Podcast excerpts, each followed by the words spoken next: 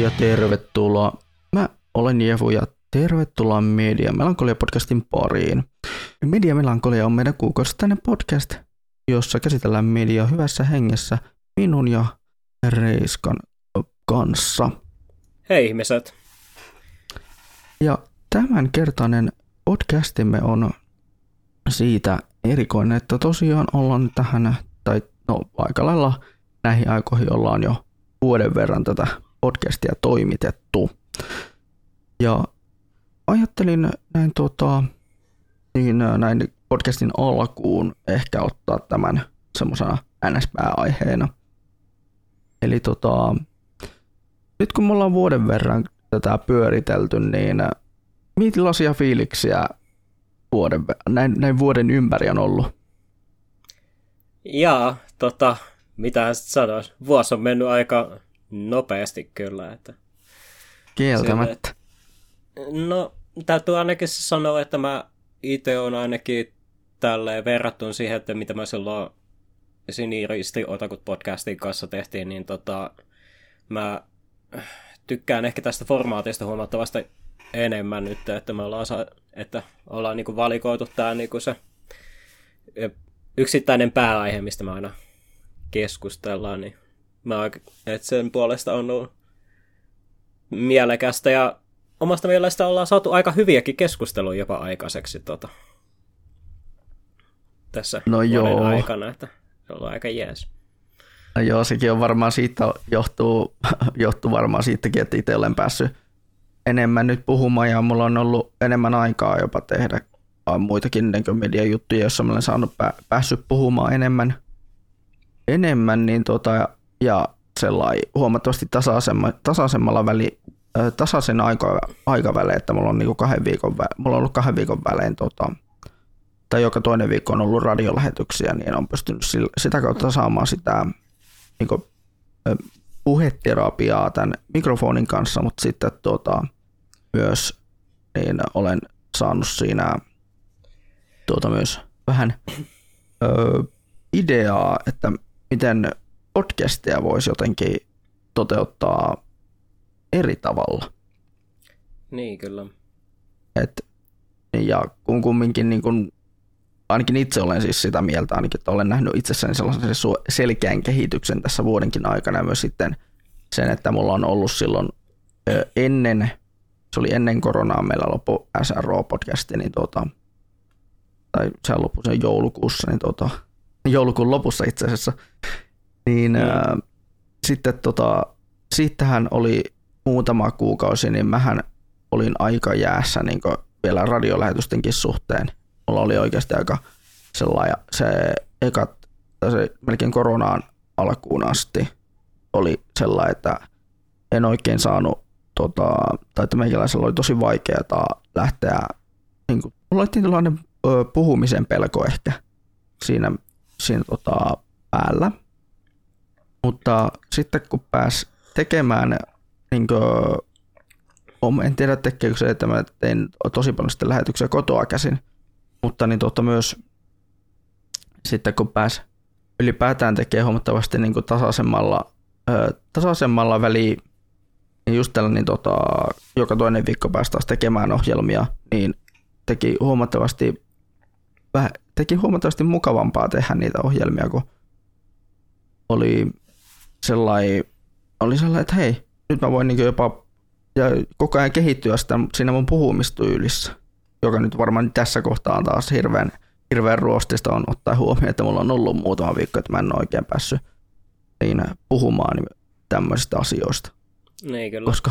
Koska niin mulla on ollut nyt radiojutusta kesälomaa, sitten mulla on ollut ja podcastia mulla on viimeksi tehty noin kuukausi sitten.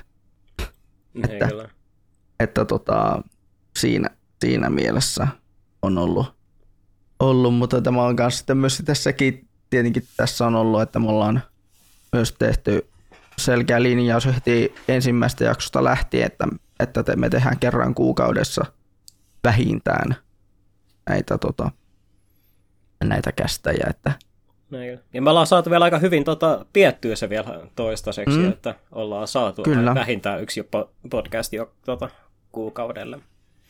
Kyllä, ja siitä on kyllä kanssa ollut tosi hyvällä fiiliksellä, että ollaan kumminkin, vaikka ne aiheet onkin ollut tosi sellainen laajoja, niin silti ollaan saatu sellainen suht hyvin pidettyä se niin, kuukausittainen aihe tai kuukausittainen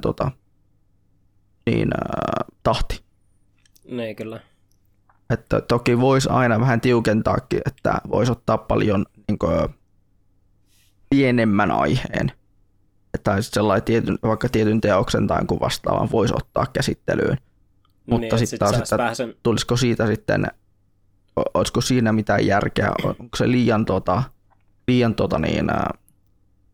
se liian kapea aihe meille käsiteltäväksi tai jotain vastaavaa? No en mä tiedä. Sillä, että jos me saadaan joku sellainen, tai tulee joku sellainen teos mieleen, mistä ehdottomasti halutaan keskustella, ja sitten jos siitä voisi saada niin pidemmänkin keskustelun aikaiseksi, niin voisi olla ihan toteuttamisen arvoinen idea. Kun mä kuitenkin mietin jossain vaiheessa kuitenkin esimerkiksi, että jos mä jollakin ilveellä joskus pelaan läpi ton Elden Ringin, niin mä voisin kyllä haluu siitä kyllä esimerkiksi puhua vähän yksityiskohtaisemmin podcastissa. Kyllä. Ja itselläkin on se tällä hetkellä kesken, että pitäisi saada vauhtia siihen omaankin pelaamiseen. Joo, en mäkään on nyt pari kuukautta ja siihen koskenut, että kyllä se pitää pitää sillä, että ei ainakaan sillä projektilla sellainen niin erityisemmin kiire ole. Että. Sepä justiinsa. Mutta sitten kun lähdetään miettimään itselläkin, niin kuin, mitä mä voin sanoa niin vuodesta ylipäätään tästä, että mitä me ollaan vuosi tätä pyöritelty, niin kyllä tämäkin mun mielestä on ollut semmoinen tosi mukava vuosi ollut pyörittää tämmöistä vähän, ehkä vähän samankaltaista, mutta silti vähän erillä formaatilla olevaa podcastia, mitä niin verrata just SRO. Niin kyllä. Että mulla on kumminkin niin tavallaan se, että SR:n podcastissa oli niin, siinä oli niin vertoa, toki nyt tässä on hyvä nyt katsoa niin jälkikäteen, että mitä niin ongelmia siinäkin oli, niin ehkä siinä oli just se ongelma, että se oli just rajattu nimenomaan animeen ja mangaan ja peleihin. Että se ehkä teki siitä, niin siitä tekemisestä loppua kohden todella vaikeaa. Itselläkin tuli sama, itsellä tuli sellaisen ongelman vasta, että animea ei tullut vaan niin paljon katsottua. Joo, on taas vähän itselläkin taas silleen hieman lukko päällä, että mä oon taas kuukauden aikana katsonut yhden sarjan loppuun asti, ja se on ollut Jujutsu Kaisen, ja sitten mulla on vielä ne kauden sarjat, mistä me puhuttiin silloin pari kästiä sitten, niin ne on vielä toistaiseksi itsellään finishaamatta, että nekin pitäisi jossain vaiheessa ottaa työn alle, mutta ei jopa jaksanut, vaikka tässä nyt sinällä on ollut aikaakin. Joo, sama on ollut itselläkin, että ei ole oikein ollut aikaa katsoa noita kevään sarjoja kunnolla, että nyttenkin sitä aloitin vielä kesän sarjat, että on tullut sitten ollut vähän vaikeata sen suhteen, minkä mä oon sitten huomannut myös sitten, että tämä taisi olla se ongelma, mihin mulla itsellä kaatui sitten, niin tuo SRO-podcasti. No mulla oli, mun ison oikeastaan ongelma oli lähinnä se justi, että se podcastina vähän niin kuin oli mennyt hieman nurkkaa, että se ei oikein enää mennyt oikeastaan yhtään mikään, ja sitten oli se yksinkertaisesti vaan, että se vähän kangistuttiin kaavoihin siinä silloin, että Kyllä. Että se vaan jäi vähän sellaiseksi, että lueteltiin, että millaista mediaa ollaan kulutettu vaan pelkästään. Ja sitten se podcast oli aina siinä. Ja sitten meidän podcastit vielä oli, muistaakseni vielä aika saatanan pitkiäkin siitä huolimatta vielä. Niin. Joo, ne oli jotain 3-4 tuntia. Joo, kyllä. Ja ne oli, ne oli aivan järkyttäviä ne loppupään podcastit. Mm. Mä muistan vieläkin se yhden, kun se oli 2018. Se yksi podcasti, minkä mä juonsin silloin, mä olin Oulussa hotellihuoneessa ja mä olin tabletilla siinä, niinku tabletilta se mun niinku naamakuva sun muuta, että jotenkin se tuntui niin hullulta, että mä oon siinä niinku niin sellainen alkeellisessa tai niin sellaisessa tosi bare bones olosuhteessa, kun mä pystyn olemaan. Yeah. Et se ei tuntunut yhtään minulta se tilanne. Ja sekin oli niin pitkä kästi, että se tuntui, että sellainen, missä kohtaa tämä niinku, että tämä on aivan liian pitkäksi menee tämä jakso. Tämä niinku, tää kästi tai tämä live. Kyllä. Että kyllä sen niinku itsekin siinä huomasi, että nämä on aivan liian pitkiä nämä jaksot. Että nämä on aivan liian pitkiä, että nämä pitäisi jotenkin saada, järkeistettyä. Näinpä. Palatakseni tähän meidän nykyiseen podcastiin, niin kysytään sellaista, että onko ollut mitään sellaisia jaksoja, mistä olet erityisesti tykännyt, että mitkä on ollut silleen jälkikäteen, että tämä jakso oli hyvä? Mitä mä oon kuunnellut näitä? Mä oon sillä ihan tasaisen väliajoin kuunnellut sellainen, että mitenkään me ollaan niin suoriuduttu tästä, niin kyllä mä sanoisin, että paras jakso, missä mun mielestä oli tosi hyvä flow, niin kuin näin mittasuhteeltaan, niin oli ehkä tietenkin toi uusi jakso nyt oli ehkä sellainen erilainen, mutta kyllä mä ehkä sanoisin omaksi suosikkijaksoksi tuon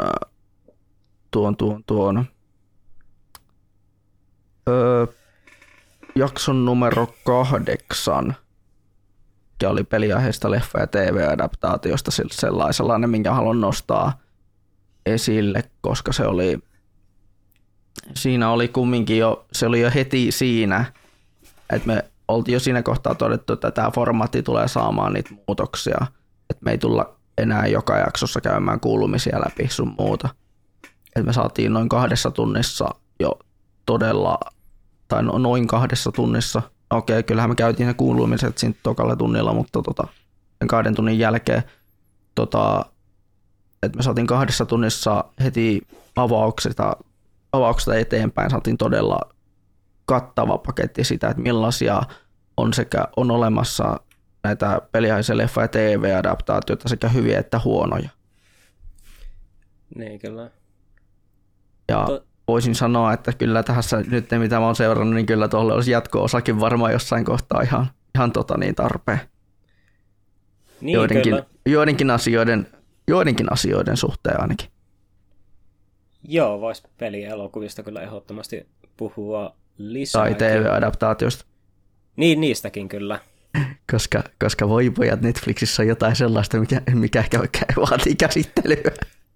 Ei kyllä. Siellä on jotain Resident Evil nimellä kulkevaa. Kyllä. Se mikä on ihan kamalaa roskaa. Joo, voisi ehdottomasti kyllä vilkaista. Sinällään kyllä kiinnostaa, että millä tavalla se on roskaa, että onko se sitten sellainen niin kuin Paul W.S. Anderson tavalla roskaa vai onko se jollain niin kuin muulla tavalla, että pitää ehdottomasti se kyllä vilkaista silloin. Mm. Semmoisia, mistä itse olen tykännyt hirveästi, vaikka sinällään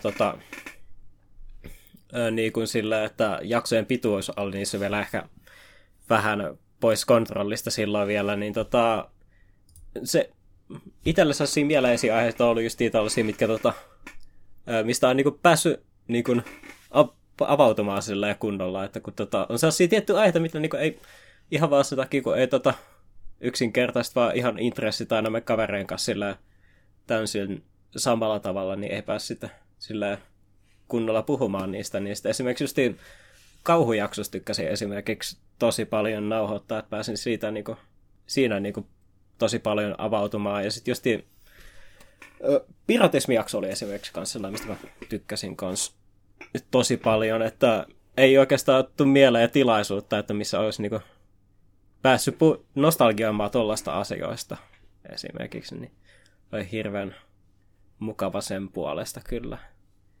Joo. Pakko kyllä sanoa, että itselläkin nuo kauhu- ja piratismijaksot on ollut kyllä todella mieleenpainuvia. Just sillä, että siitä on saatu niistä saatiin sellainen monipuolisia. Ehkä se piratismijakso oli ehkä vähän yksipuoleinen niin siinä mielessä, että meillä oli kaikilla kolmella, me oltiin about samassa. Samaa ikäluokkaa ollaan, niin meillä on about samanlaisia kokemuksia, mutta muuten kyllä sellainen. Ne jaksot on kyllä kans ollut sellaisia, nyt kun muistelee jälkikäteen, niin todella erikoisia ja mielenpainuvia jaksoja. Kyllä, ja täytyy kyllä kans olla siitä samaa mieltä, että Desukon jakso oli tosi hyvä kanssa. Mm, että, kyllä. Että se oli ehkä sellainen niin kuin, malli esimerkki siitä, että mitä me niin kuin haluttaisiin tehdä jatkossa. Mm, kyllä. Ja sitten tietenkin ja mitä mä olen kuullut palautetta olen kuunnellut ja lueskellut, niin just esimerkiksi Dyrenar on antanut tosi hyvää palautetta kyllä näistä jaksoista yleensä, kun mä sanon, että saa kuunnella ja annan vaan palautetta, koska oikeasti kiinnostaa todella paljon kuulla niin sellaiselta ihmiseltä, jota ei suoraan tunne. Niin, kyllä. Niin, ja häneltä on tosi hyvä palautetta just siitäkin, että hän sanoi, että kuulumisosio yrittäkää saa se lyhyen. Joo. Niin, joo. Ja nythän kuten ei varmaan yllätäkin, niin me tullaan tässä jaksossa sitten vielä erikseen kuulumisetkin vaihtamaan, okay. Niin me ollaan sitten jo todettu, että kuulumiset tulee sitten omiksi jaksoiksi, jos siihen mennään. Jep. Joo, sitten kun lähtee miettimään palautepuolta, niin jos lähdetään niin käymään oikeastaan jokainen jakso, mitä me ollaan tässä käyty läpi, eli mitä mä tein ensimmäistä jaksosta, eli sieltä ihan nollasta lähtien, niin se oli mun mielestä sellainen todella hyvä avaus, että me käsiteltiin tavallaan meidän ystävyys niin sieltä ihan YouTube-ajoista lähtien tähän päivään. Joo, se oli ihan sellainen mukava niin kuin taustatus tuohon meidän podcasti-hommaan ihan kanssa, kyllä. Joo, ja siitä sitten niin tavallaan lähdettiin ja tavattiin semmoisella meille molemmille mieleisellä aiheella, että puhuttiin tämän päivän aloitusanimeista. Ja siellä sitten tuli sellaiset sarjat, mistä me tykätään, mitkä me haluttiin erityisesti nostaa esille. Jep. Ja varmasti niin nyt kun ollaan katsottu vähän muitakin, vähän niin kuin laajemmaltikin sarjoja, niin varmasti niin tulisi paljon erilaisempi jakso siitä nyt. Tai ainakin jotain näitä huomattavasti aloitusystävällisempiä tai aloittelijaystävällisempiä animesarjoja ollaan katsottu, niin varmasti tulisi huomattavasti erilaisempi jakso. Jep. Kyllä. Entä mitä olet itse mieltä siitä jaksosta? No se aloitusanimejakso nyt oli sinällään sinällään se on musta mielestäni ihan hyvä jakso, että me saatiin ihan hyvää keskustelua siinä kyllä aikaa. Ja sitten lähinnä se isoin ongelma siinä on vähän niin kuin sama niin kuin noissa meidän alkupääjaksossa, niin oli justiin se, että meillä oli ne kuulumiset ja mediakulutukset oli siinä edellä, niin sitten niin, että pääsi niinku siihen podcastin lihaan käsiksi, niin sitten joutui niinku periaatteessa kuuntelemaan sen tunnin 2 ennen kuin että se osuus alkaa, niin. Mutta muuten se omasta mielestäni oli oli ihan hyvä jakso silloin kyllä. Joo, ja voin itse sanoa, että omasta mielestä yksi heikoimpia jaksoja, minkä mä voin sanoa, mikä meillä on ollut tässä, niin on se oli toi toinen jakso, eli tavallaan toi numerolla 02, eli lapsuutemme ja nuoruutemme internet. Jotenkin se oli semmoinen tosi haastava jakso toteuttaa. Ainakin oma on semmoinen olo siitä, että se jakso ei ollut ihan välttämättä kovin hyvin rakennettu. Ja se oli ehkä se, ja siinä oli samat ongelmat, mitä näissä alkupäin jaksossa oli, että siellä oli se mediakulutusosuus, tai metaosuus, mikä vei ison osan siitä podcastin ja podcastin pituudesta. Joo, kyllä. Mitähän me sitten siihen? Ehkä mä en hirveästi sinällään muista, mitä kaikkia asioita me siinä käsiteltiin, mutta saattoi olla vähän se jakso silleen vähän hieman ympäriinsä, jos mä muistan oikein. Mm. Kyllä, että ehkä se on vähän sellainen hieman huono puoli sinällään. Joo, siis se oli just semmonenkin just sellainen jakso, että se ei ollut oikeastaan semmoista punaista lankaa. Joo.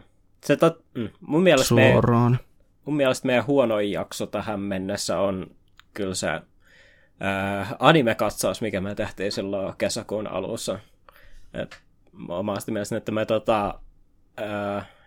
saatiin aika huonosti keskustelua aikaa siinä. Mä vähän odotin sille, että mä olin ehkä vähän turhan paljon bankkasin sen kanssa, että työkin olisi katsonut hieman enemmän niitä sarjoja, niin että olisi saanut silleen hieman enemmän keskustelua aikaiseksi. En mäkään kyllä mitenkään älyttömästi niitä joistain sarjoista katsonut, mutta se oli vähän silleen, että siellä oli ne pari sarjaa, mistä me keskusteltiin ihan hyvin, mutta sitten sit oli justiin taas tämä perinteinen, mikä vähän meillä välillä on näissä vikana näissä mediaosuuksissakin, niin on justiin se vaan, että se vaan menee sitten tällaiseksi niin kuin, yhden ihmisen monologiksi. Niin se on vähän sellainen, niin kuin, mihin en itse ehkä ollut erityisen tyytyväinen, että jos me tehdään, ja mä vähän veikkaan, että kyllä mä jossain vaiheessa kyllä vaan tehdään uusi anime-kausikatsaus jakso, kunhan tulee sellainen kausi, missä on sen verran sarjaa, että mistä mä halutaan puhua, niin kyllä mä sit vois hieman paremmin varautuu siihen kuin mitä mä silloin viimeksi. Joo, ja sekin nyt varmaan johtuu oikeastaan siitä, että meillä oli ollut niin paljon semmoista muuta siinä, että itselläkin nämä kaikki työharjoittelut sun muut, mitkä siinä on ollut päällä, niin on saattanut vaikuttaa siihen, että miten jaksaa katsoa animea. Niin kyllä. Niin voin kyllä myöntää, että on kyllä ihan samaa mieltä, että kyllä sieltä heikoimmasta päästä olevia jaksoja on kyllä tuo anime-kausijaksokin. Kyllä. Mutta joo, siis sitten kun lähtee miettimään, jos katsoo vielä järjestyksessä, niin sen jälkeen, kun saatiin tuo internetjakso, niin tai lapsuutemme nuoruutemme internet, niin sen jälkeen hän oli ensimmäinen tämmöinen lisäjakso tai tämmöinen täytepodcast-jakso, eli oli tämä 3x3 konseptilla tehty videopelijakso. Joo, se hieno ekstra jakso, jonka konseptin vaan satuin kopioimaan Trastestiltä, että mutta toisaalta se on hyvä konsepti, niin miksipä se ei. Siis se on yksi huikeimpia jaksoja, siis pakko sanoa. Joo. Se jotenkin niin siinä on niin hyvä semmoinen, siinä on hyvä flow mun mielestä. Joo. Meillä kumminkin koko ajan. Kyllä, ja se oli ihan mielettömän kiva jakso tehdäkin sillä, että minä vielä aika paljon vielä se oli vielä sillä, että aika hyvin sai funtsia esimerkiksi vielä paljon ennen sitä podcastia, että mitkä 9 mieltä peliä haluaisin valita. Ja sitten mä pääsin vielä selittämään sitten podcastissa, että miksi ne on sitten mun lempparipelejä, niin se oli hirveän kova juttu. Joo, siis itsellä oli hyvinkin samanlaisia fiiliksiä, niin, että mäkin olen vaan sellainen, että ei herra jumala, että kun mä en ole tosin sitä kuunnellut hetkeä, että kuinka me saattaisi ehkä mun teknisen ja mun korvat saattaa olla sellainen, että ei mä en tehnyt tässä sitä oikein ja sellainen, että tämä kuulostaa ihan, tai että tämä jakso kuulostaa silleen, että laadullisesti ihan kauhealta tai jotain vastaavaa. Niin. Että kun kumminkin alkanut mulla tuo korva harjaantumaan tähän niin podcast-editointiin sun muuhun, niin se kyllä tuntuu jotenkin sellainen, että tässä on hyvä nyt sanoa tämä, koska en tiedä onko mulla korva harjaantunut sen verran kumminkin siihen, että tämä on teknisesti ihan kauhea jakso. Tai jotenkin semmoinen olo varmaan tulee mulle, kun mä kuuntelisin sitä. Ei kyllä. Mutta ehkä se on siinäkin, että kun kumminkin itse käyttänyt audioteknisiin asioihin ja sen verran paljon rahaa, että haluaa, että se kuulostaa hyvältä. Ei kyllä. Ja sitten ehkä sekin, että tuo meidän yhteinen ystävämme Tuomas, niin tosiaan hän on tosi paljon kans jeesannut. Hän on kans tosi paljon sitten sanonut sitä, että teillä on vähän niin siinä äänessä, tai tässä niin äänen tasossa on ehkä vähän haasteita vielä, mutta se on kyllä semmoinen, mihin yritetään ainakin tässäkin jaksossa jo ottaa huomioon, että tuommoinenkin pieni palaute, että hei, teidän äänenlaatu on ollut, että teidän äänenlaadussa jotain korjattavaa, niin yritetään korjaamaan se heti ja sitten tai jossain myöhemmässä vaiheessa ja sitten kaikki tämmöiset pienet asiat, niin me yritetään se saada mahdollisimman sellainen hiottua kaikki tämmöiset terävät kulmat mahdollisimman niin sileiksi. Näinpä. Sitten sitten me puhuttiinkin tuosta kauhujaksosta, että se on niitä parempia jaksoja. Se on kyllä myös näitä yksi meidän pisimpiä jaksoja myös. Joo. Että se taitaa, joo, se on, joo, sehän on 3,5 tunnin mittaan, kun mä katselen täällä. Joo, se ei taas tuolla. Kyllä siinä taisi olla kuitenkin vissiin, päähaje taisi olla kuitenkin vissiin pidempi kuitenkin kuin mitä se. Joo. Joo, että sillä saatiin ihan hyvin keskustelua, ja jos formaatti oltaisiin saatu jo silloin siihen, mitä se nykyään on, niin se olisi toiminut pääaihe niin omana jaksona ihan hyvin kyllä. Kyllä. Ja harmittaa kyllä, että pakko itsekin kyllä sanoa, että kyllä tämä harmittaa, että tässä on tietyllä tapaa sen alkupään jaksojen ongelma on tässäkin jaksossa on se alkupään jaksojen ongelma, että meillä ei ollut vielä selkeästi formaatti täysin vielä niin kuin lukkoon lyöty, toisin kuin nytten sitten. Joo. No onneksi nyt sinällään voidaan kuitenkin sanoa, että sitten kuitenkin, että oltiin sen verran otettu opiksi esimerkiksi Siniristi Otakut podcastista ja otettiin siitä neuvosta vaari, mitä ainakin yksi ihminen oli meille hokenut meidän koko podcastin olemassaolon aikaan, niin oli just se, että niinku timestampataan nämä nauhoitukset. Että meidän vanhoissa podcasteissa oli kuitenkin se, että kun meillä ei ollut timestampeja melkein missään jaksossa, niin sitten kuitenkin sitten ihan niin nämä nyt on kuitenkin sillä tietyllä tapaa vähän helpompia sinällään kuunnella, ainakin jos menee sieltä meidän verkkosivun kautta. Ja sitten 4. ja 5. jakso on itse asiassa, joo, 4. ja 5. jakso on itse asiassa poispäin kauhujaksosta, niin 4. ja 5. jakso on siinä mielessä mukavia jaksoja kuunnella sellaiselle ihmiselle, joka jota kiinnostaa mahdollisesti meidän noi kuulumiset, niin hän voi kuunnella sen kuulumiset erikseen ja sitten sen pääaihe erikseen, koska ne on kaksi sillä formaatilla tehtyä jaksoa. Halusin kokeilla vähän, että miten tämmöinen, että jos me erillinen kästi tai erillinen äänite tehdään tuosta kuulumisosuudesta ja sitten tuosta pääaiheesta omaa äänitteensä, kuinka paljon se eroaa, niin katselen täällä niin toi niin piraatismijakson koko mitta on kyllä yli 3 tuntia yhteensä. Et melkein 2 tuntia on jo pääaihe, mutta sitten toi niin 2,5 tuntia on sitten pelkkä tuo logikirjaosuus. Aivan. Tai toi niin kuulumisosuus. Mm. Et joo, aika sellainen wow. Mutta toi pääaihe on kyllä ollut. Mutta tuo aihe on kyllä kans sellainen, mikä oli ihan kiva toteuttaa. No sitten tietenkin joululahjajakso. Se oli se on näitä hyvinkin mielenkiintoisia jaksoja.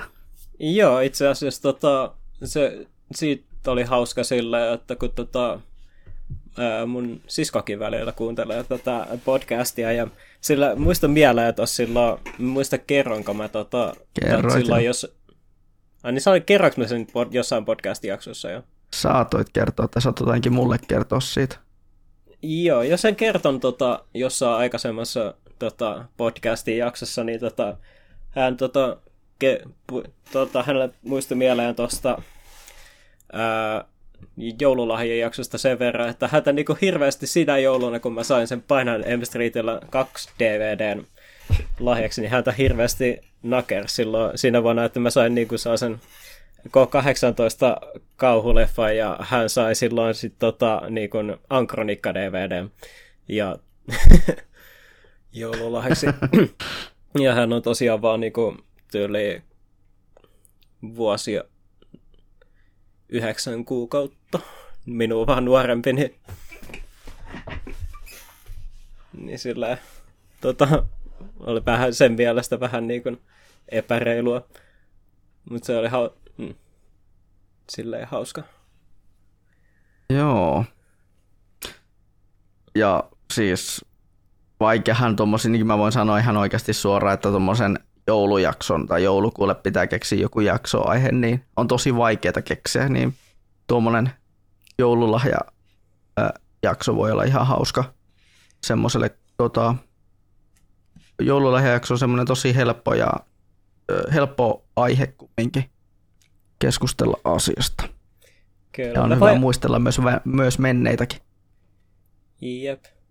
Varmaan tänä vuonna voitaisiin jouluspesiaali, ne keksii varmaan jotain jouluaiheista mediaa, rajataan se jotenkin silleen hienosti, että keskustellaan just johonkin liittyvään. Tiedän ainakin, että jouluaiheisiä kauhuleffoja on ainakin, sitten tietysti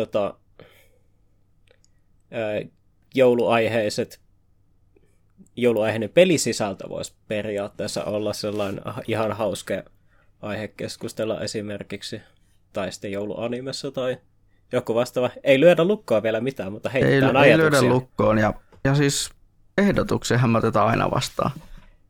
Että jos tulee jotain mieleen, ja olisi hirveän kiva kyllä, että jos teille tulee tosiaan jotain mieleen, niin ehdottomasti otetaan niin listalle näitä asioita, että koska mä oon hirveän huono itse sillä, että niin joo, että pitäisi keksiä joku aihe tai vasta on sillä, mitä me kehitetään. Jotenkin semmoinen, jotenkin tuo jakso on siinä mielessä, että oli niin vaikea jakso keksiä muutenkin aiheet tommoseen, niin tuollaisen jouluaiheeseen, niin pakkohan se oli toi jotain tommoista keksiä.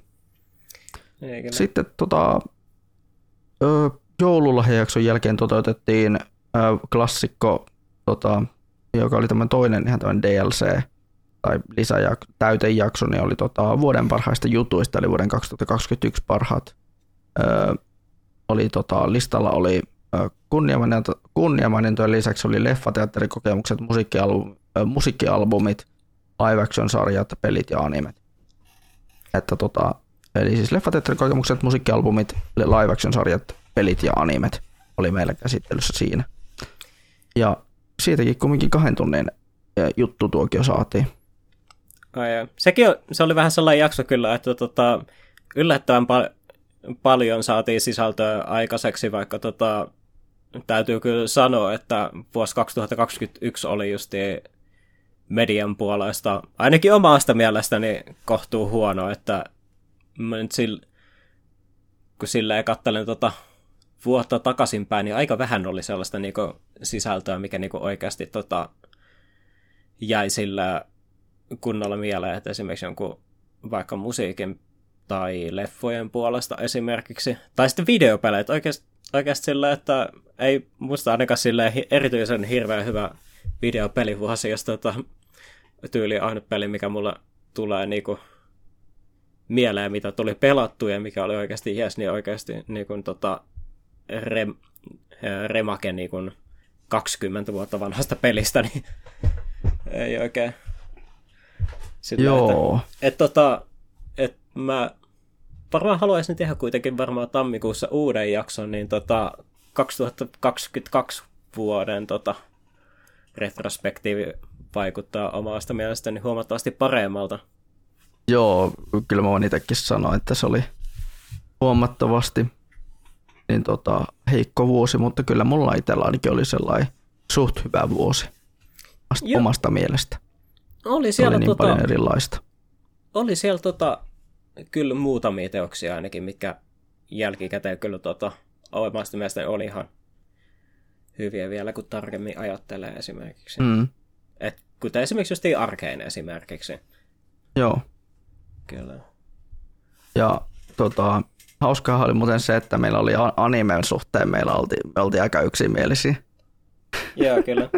Horiimia molemmilla. Kyllä. Sen verran mä itse asiassa voisin ottaa kyllä takaisin, että animevuosi 2021 oli oikein jääs omasta mielestäni kyllä. Mm. Kyllä. Joo, niin oli kyllä munkin mielestä toisaalta mulla itsellä kumminkin, että mä katson sen muutaman sarjan kaudessa niin alusta loppuun, niin tiettyjen asioiden tiettyjen syiden takia tietää, niin niin jotenkin sinne sitten kumminkin tuli katsottua paljon hyvää sen vuoden aikana. Joo, niin animen suhteen siis. Sitten sen jälkeen tuon toisen DLC-jakson jälkeen tai toisen filler-jakson jälkeen tehtiin ensimmäinen sellainen kästijakso, missä meillä ei ollut sellainen tuttua tyyppiä meidän kanssa kolmantena juttelemassa.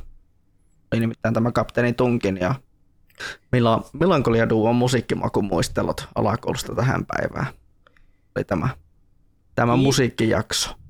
Joo, se oli ihan mielenkiintoinen kokemus taas pitkästä aikaa puhua niin kuin täysin tuntemattoman ihmisen kanssa podcastissa, että siinä siitä oli aika pitkä aika, että kun oli viimeksi puhuttu justiin tuosta,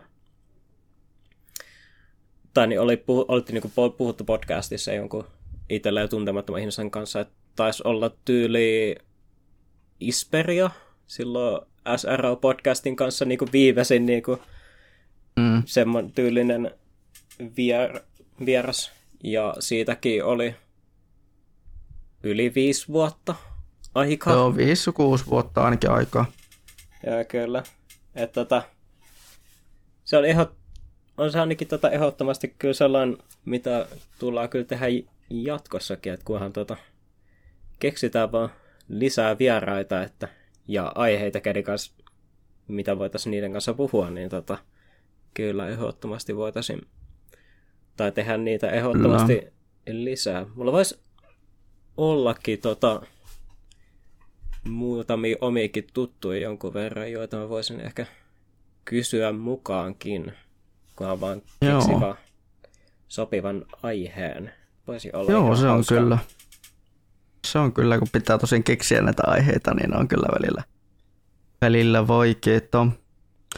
Ja kuten tuossa joululahjajaksonkin aikana, tai mainittiin jo aiemmankin tai uudemman kerran, että niin kuulijoilta, jos tulee jotain aiheehdotuksia mieleen, niin voi aina heittää, että voidaan ottaa se sinne aihelistalle. Että jos tulee semmoinen tilanne, että me ei keksitä mitään, niin me voidaan katsoa sieltä sitten joku helppo aihe. Mm. Tai haastava aihe. Se vähän riippuu siitä. Siis tämä musiikkimakujakso, niin tämä oli kyllä todella mielenkiintoinen. Todella mielenkiintoinen siinä mielessä, että tässä oli mun mielestä hauskaa just kuinka niin kuin aasinsiltojen kautta pääsi siihen sitä niin kuin tavallaan rakensi sitä jaksoa. Mm. Et heitti vaan muutamia biisejä, sieltä saattoi tulla yhtäkkiä jostakin muustakin saattoi tulla aiheita, juttelun aihetta tai vastaavaa. Joo, se oli ehdottomasti taas sellaisia jaksoja kyllä, mistä niinku pääsi niinku puhua vähän sellaista asioista, mitä ne ei niinku sillä normaalisti pääse keskustelemaan. Se oli sillä oikein kunnolla palkitsevaa oma aste mielestäni. Mm. On tietty yksi asia, mikä vähän siinä jaksossa tietysti jäi vähän nakertamaan. Sitä oli lähinnä se, no sinällään se oli ihan hyvä, että kun meillä oli tai Tunkki oli siinä mukana, niin me ja hänellä oli hyvin rajattu aikataulu, niin me saatiin niin tosi lyhyenä piettyä se meidän kuulumisosia silloin. Mm. Mä oon vaan jälkikäteen ärsyttänyt niin paljon se, että siinä mediakulutusosuudessa niin mä puhuin Tetris-efektistä silloin, niin mä ärsytti hirveän paljon, kun mä ihan täysin teurastin sen, niin kuin, sen game directorin nimeen siinä. Justiis. Se ärsytti silloin ihan älyttömästi. Voi ihan. Kyllä. Mutta siis muutenhan tuossa jaksossa oli selkeä semmoinen kahvipöytäkeskustelutyyppinen niinku viba ainakin omasta mielestä. Joo, kyllä. Eli semmoinen, mitä niinku voisi kuvitella, että sä olisit jossakin työpaikalla, sä oot niinku jutella syvemmin jostain, tai sellainen niinku omasta musiikkimaasta, sillä että oot jonkun uuden tyypin kanssa tai uuden työkaverin kanssa siinä ja et tunne sitä sen suoremmin. Kysy, että mitäs musiikkia sä kuuntelet, että millaista musiikkia sä oot kuunnellut nuorempana ja sellainen. Mm. Semmoinen fiilis siitä tuli sitten jaksosta. Se oli mun mielestä ihan hauska. Joo, kyllä. Ja sitten ei päässyt just hyvin vertailemaan sitä, mitä se niinku on kehittynyt tässä niinku omien siinä vuosien varrella, mikä on ihan kiva siinä kanssa kyllä. Sitten tämän musajakson jälkeen oli tämä tämmöinen erittäin rankasti nimetty jakso 6 viikon kuulumiset lähes 3 tunnissa. Kertoo aika paljon sitä jakson laadusta. Niin, kyllä. Eli se oli se meidän hyper-mega-media ja mediakulutusjakso. Kyllä, ja siinä oli kyllä niin, sellaisia hauskoja tilanteita. Hauskoja tilanteita kyllä niin moneen suuntaan, ja jotenkin niin hauska juttu sekin, että siellä tuli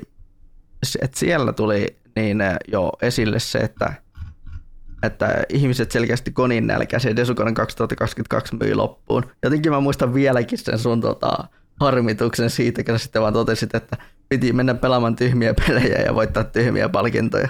Niin kyllä. Muistan vieläkin sen sun harmituksen siitä, että voi jumalauta. Mm. Että sitä lainasta olen käyttänyt yleensä, jos mä oon tehnyt jotain tyhmiä asioita, niin mä oon sanonut, että piti mennä pelaa tyhmiä pelejä ja voittaa tyhmiä palkintoja. Niin, kyllä. Että jotenkin sieltä on jotakin tarttunut mukaan siitä jaksosta. Siinä ei ole oikeastaan mitään sen suurempaa mun mielestä siinä jaksossa. Kyllä niin kuin mitään, mitä käsitellään. Tietenkin se, että me käsiteltiin ensimmäistä kertaa tuon Dyrenaarin palautetta. Että hän on sanonut niistä jaksosta, useammastakin jaksosta tosiaan, että että niiden pituudet olivat järkyttävän pitkiä ja haastavia käsitellä tai haastavia kuunnella, varsinkin jos ei kiinnostanut näin meidän kuluttamat mediat sillä hetkellä. Jep, kyllä. Pääasiassa nyt toi jaksosta lähinnä jäi mieleen ihan vaan sen takia, koska tämä meidän thumbnaili on jäänyt mieleeni jo vaan se, että mä puhuin Deathloopista ja näköjään puhuin kanssa silloin Shadow Warrior 3:sta kanssa jonkun verran. Muuten se on vähän sellainen semmoinen jakso, mikä niinku varsinaisesti ei hirveästi ole jäänyt mieleen itsellä, että se oli sellainen, kuten nimikin sanoi. Mm. Se oli semmoinen jakso, missä me vaan puhuttiin vähän kuulumisista. Kyllä. Ja se on ihan hyvä juttu vain. Kyllä. Koska että tommosikin jaksoja tulee välillä kumminkin, niin niille tollasillekin jaksoille on tilausta. Jep. Sitten olikin puhuttiin tuosta leffa- ja TV-adaptaatiosta, että se nousi mun omaksi suosikkijaksoksi näistä, niin kyllä se on vieläkin mun mielestä siellä paremmissa jaksoissa, koska tässä oli heti selkeästi, että miten me tehdään tässä jotain erillä tavalla. Että tässä se alkoi rakentumaan se nykyinen formaatti. Jep. Että käännettiin tietenkin niin päin, että aloitetaan pääaiheesta ja otetaan sitten kuulumiset perään. Näinpä. Täytyy kyllä sanoa se justi, että muistin justi sillä, että sieltähän on hirveästi tulossa kaikennäköistä peliaiheesta leffaa ja sarjaa, minkä takia kyllä ehdottomasti voisi kyllä tehdä sen toisen jakson kyllä, että sieltä on esimerkiksi on just tulossa Illusionin se toi, vai mikä sen Minion Studionsin nimi nyt olikaan, niin se Mario-leffa on tullut jossain vaiheessa. Sitten Eli Rothin toi Borderlands-leffa on tulossa jossain vaiheessa. Ja nämä on ainakin sellaisia, mitkä todennäköisesti ollaan molemmat varmaan kyllä menossa katsomaan, ja niistä kyllä ehdottomasti halutaan kyllä myös puhuukin jossain vaiheessa. Kyllä. Joo, että pitää kyllä jossain kohtaa ottaa itselleni ainakin niin näin, niin pistää, että hei, nämä pitää kyllä käydä katsomassa. Mä harmittaa yhäkin, että mä en päässyt katsoa Sonic 2 missään vaiheessa, ja sitten se Unchartedkin jäi sitten lopulta katsomatta, kun oli muuta menoa, ja jotenkin semmoinen fiilis, että ei oikein sillä hetkellä halunnut leffoja mennä katselemaan. Niin, kyllä. Ja kerroin myös siinä jaksossa kokemuksistani ton koronavirustartunnan kanssa. Niin, aivan. Ja tähän muuten palataan myöhemmin. Niin. Kyllä. Voi. Tämmönen pieni tiisi sinne myöhemmälle vaiheelle. Jep. Sitten sen jälkeen meillä oli YouTube-jakso. Joo, se ja oli Joo. Se oli helppo ja aika low effort jakso. Ja joo, se on näitä. Mielestäni ihan ok vielä muutenkin. Joo, just tämmöinen low effort jakso ja siis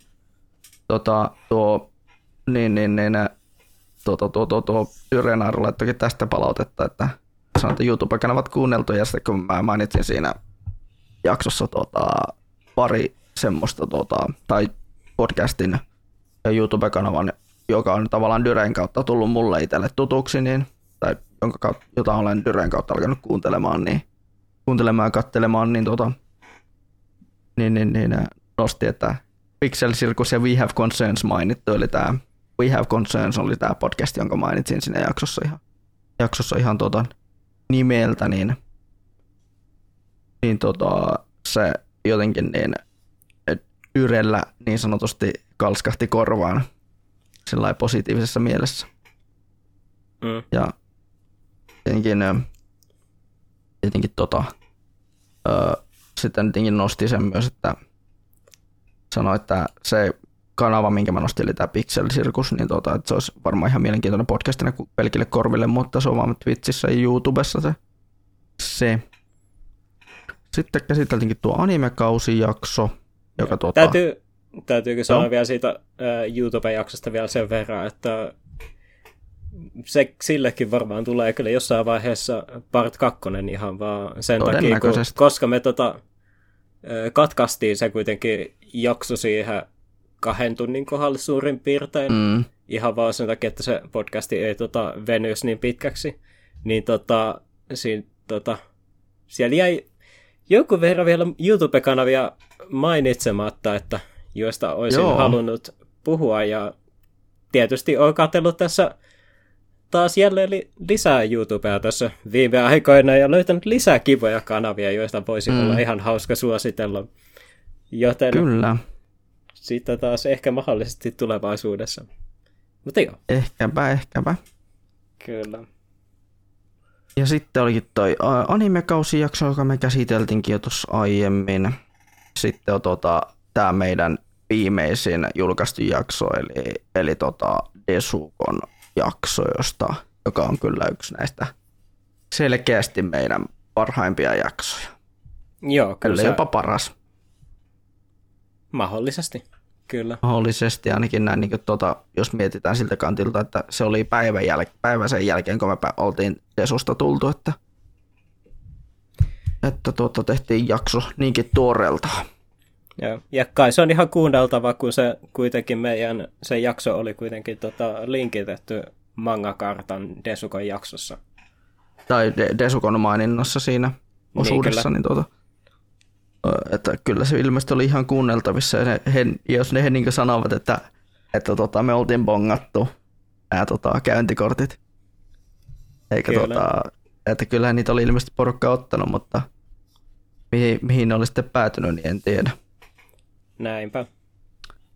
Mut joo, että sellainen hauska. Ja sitten tietenkin ollaan tämän Desukon jakson jälkeen saatu itse asiassa myös mainintaa toisen podcastin kanssa, joka me itse asiassa, jolle me annettiin vastaisuudessa shoutoutti tuossa, oliko se siinä pelielokuva- ja TV-adaptaatiojaksossa oli tämä Animorot-podcast, niin hekin mainitsivat meidät.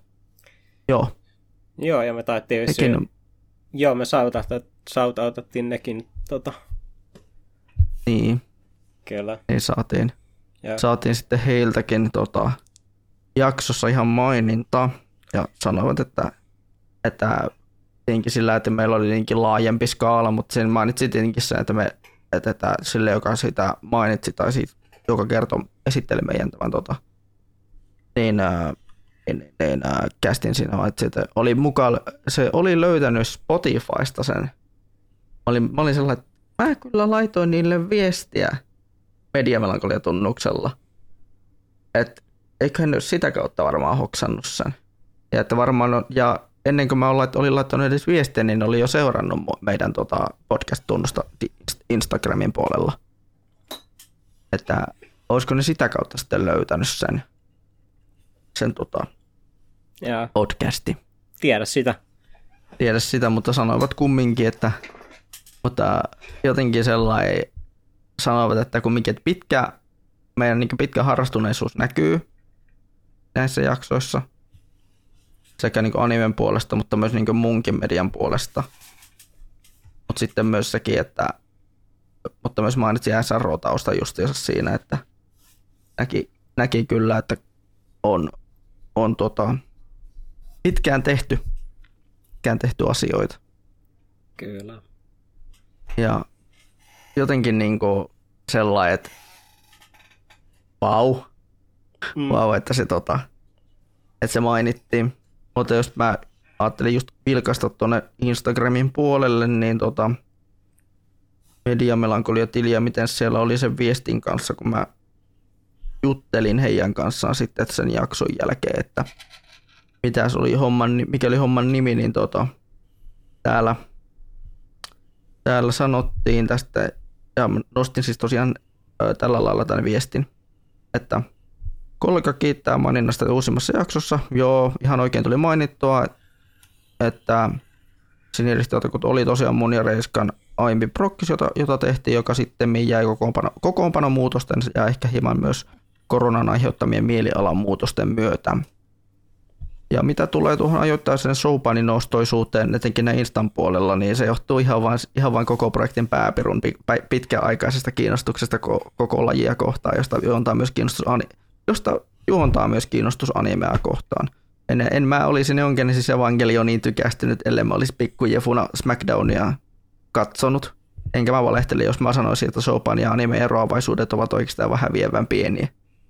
Että just nostettiin ja juteltiin siinä hetki aikaa sitten showpan ja animen kerronnasta, että niissä eleissä ja kerronnassa on toisinaan aika paljon samaa. Että jos katsoo showpainia ja sitten katsoo animea sillä vieri vierekkäin, niin kyllä siinä huomaa, että hetkonen, tässä tarinankerronta on hyvin samanlaista. Kyllä. Ja sitten nostin sen, että annoin heille semmoisen peukun ylös siinä mielessä, että voin itse sanoa, että aika hyvin jengi toisensa Suomen anime- ja mangapainotteisten podcastien piirissä tuntee, että Animorot on niin sellainen hyvä freesiote tähän piiriin, joka on tullut vähän takavasemmalta. Kyllä. Että me ollaan molemmat sellainen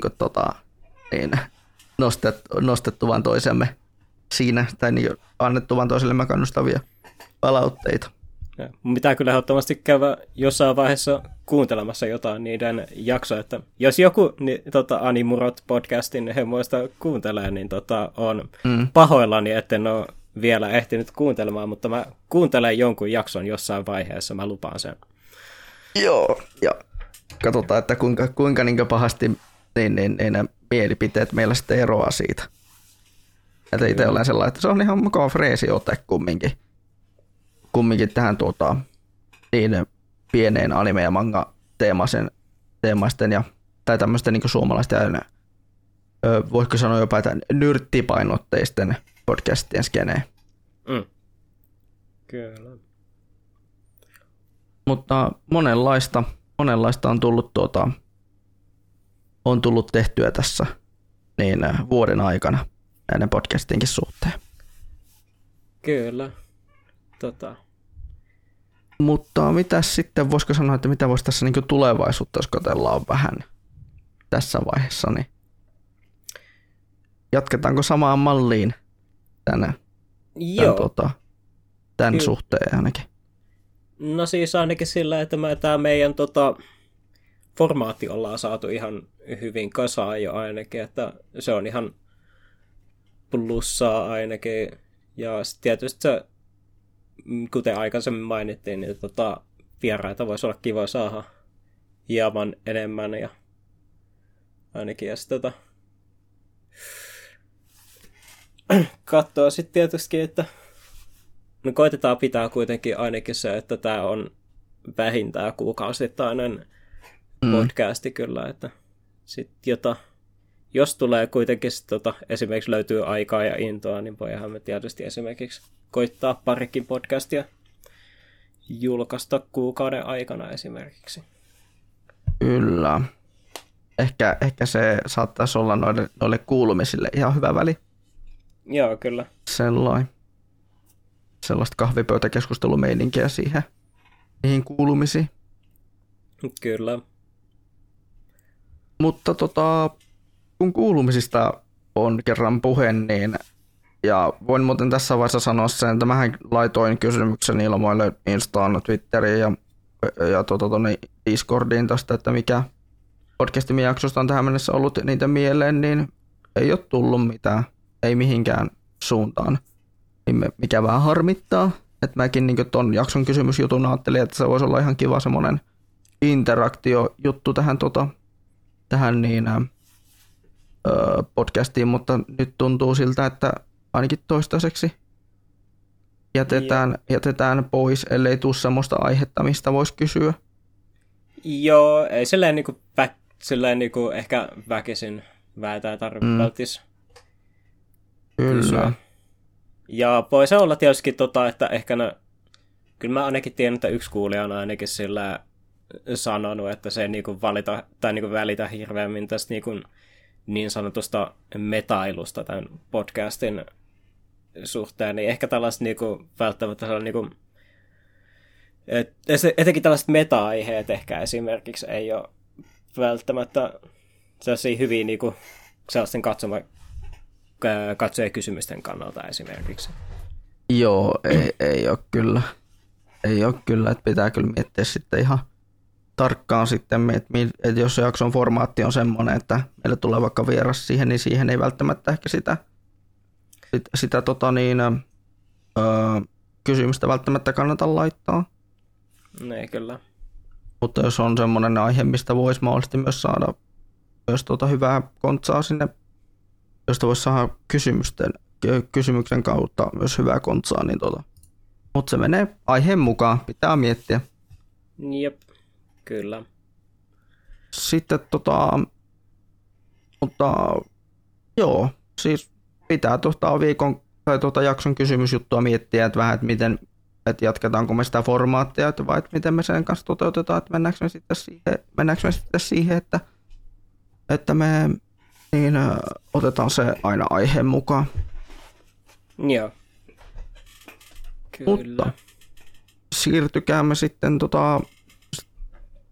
niin siihen osuuteen, mikä yleensä on meillä tuntunut menevän aina niin pitkäksi, eli ainakin alkupään jaksoissa tuntuu olevan se pidempi osuus, eli kuulumissetit, eli pitäisköhän ensimmäisen kerran, kun mä oon yleensä antanut sun aloittaa tämän setin, niin pitäisköhän mun ehkä aloittaa ensimmäistä kertaa tää kuulumiskierrossetti, koska Desukonin jälkeen mä lähdin miettimään, että onko mulla tapahtunut mitään se erityisempää. Niin mä oon ollut Desukonin jälkeen aika lailla himassa. Mä en ole lähtenyt mihinkään. Mä oon vaan täällä kotipaikkakunnalla niin vaan pyörinyt ja totuttautunut siihen, että niin minusta on nyt tosiaan tullut että minusta tosiaan on nyt tullut itsekseni elävä ja maksan omasta kämpästä ja tälleen niin pitää nyt vähän niin jopa miettiä sitä rahan kulutusta sun muuta, että miten sitä rahaa sitten käytetään niin mihinkin asiaan. Niin kyllä. Niin jotenkin sen niin on sitten tinkin vaikeuttanut sitten niin tätä niin omaa tietyllä tapaa haastanut omaa elämäntyyliä samalla myös niin tinkin onhan se toki niin lisännyt sitten myös sitä stressiä siitä, että niin nyt pitää sitten miettiä vielä 10 kertaa tarkemmin, että mihin sen rahan käyttää, kun ei ole töitä. Joo, sellaista on se.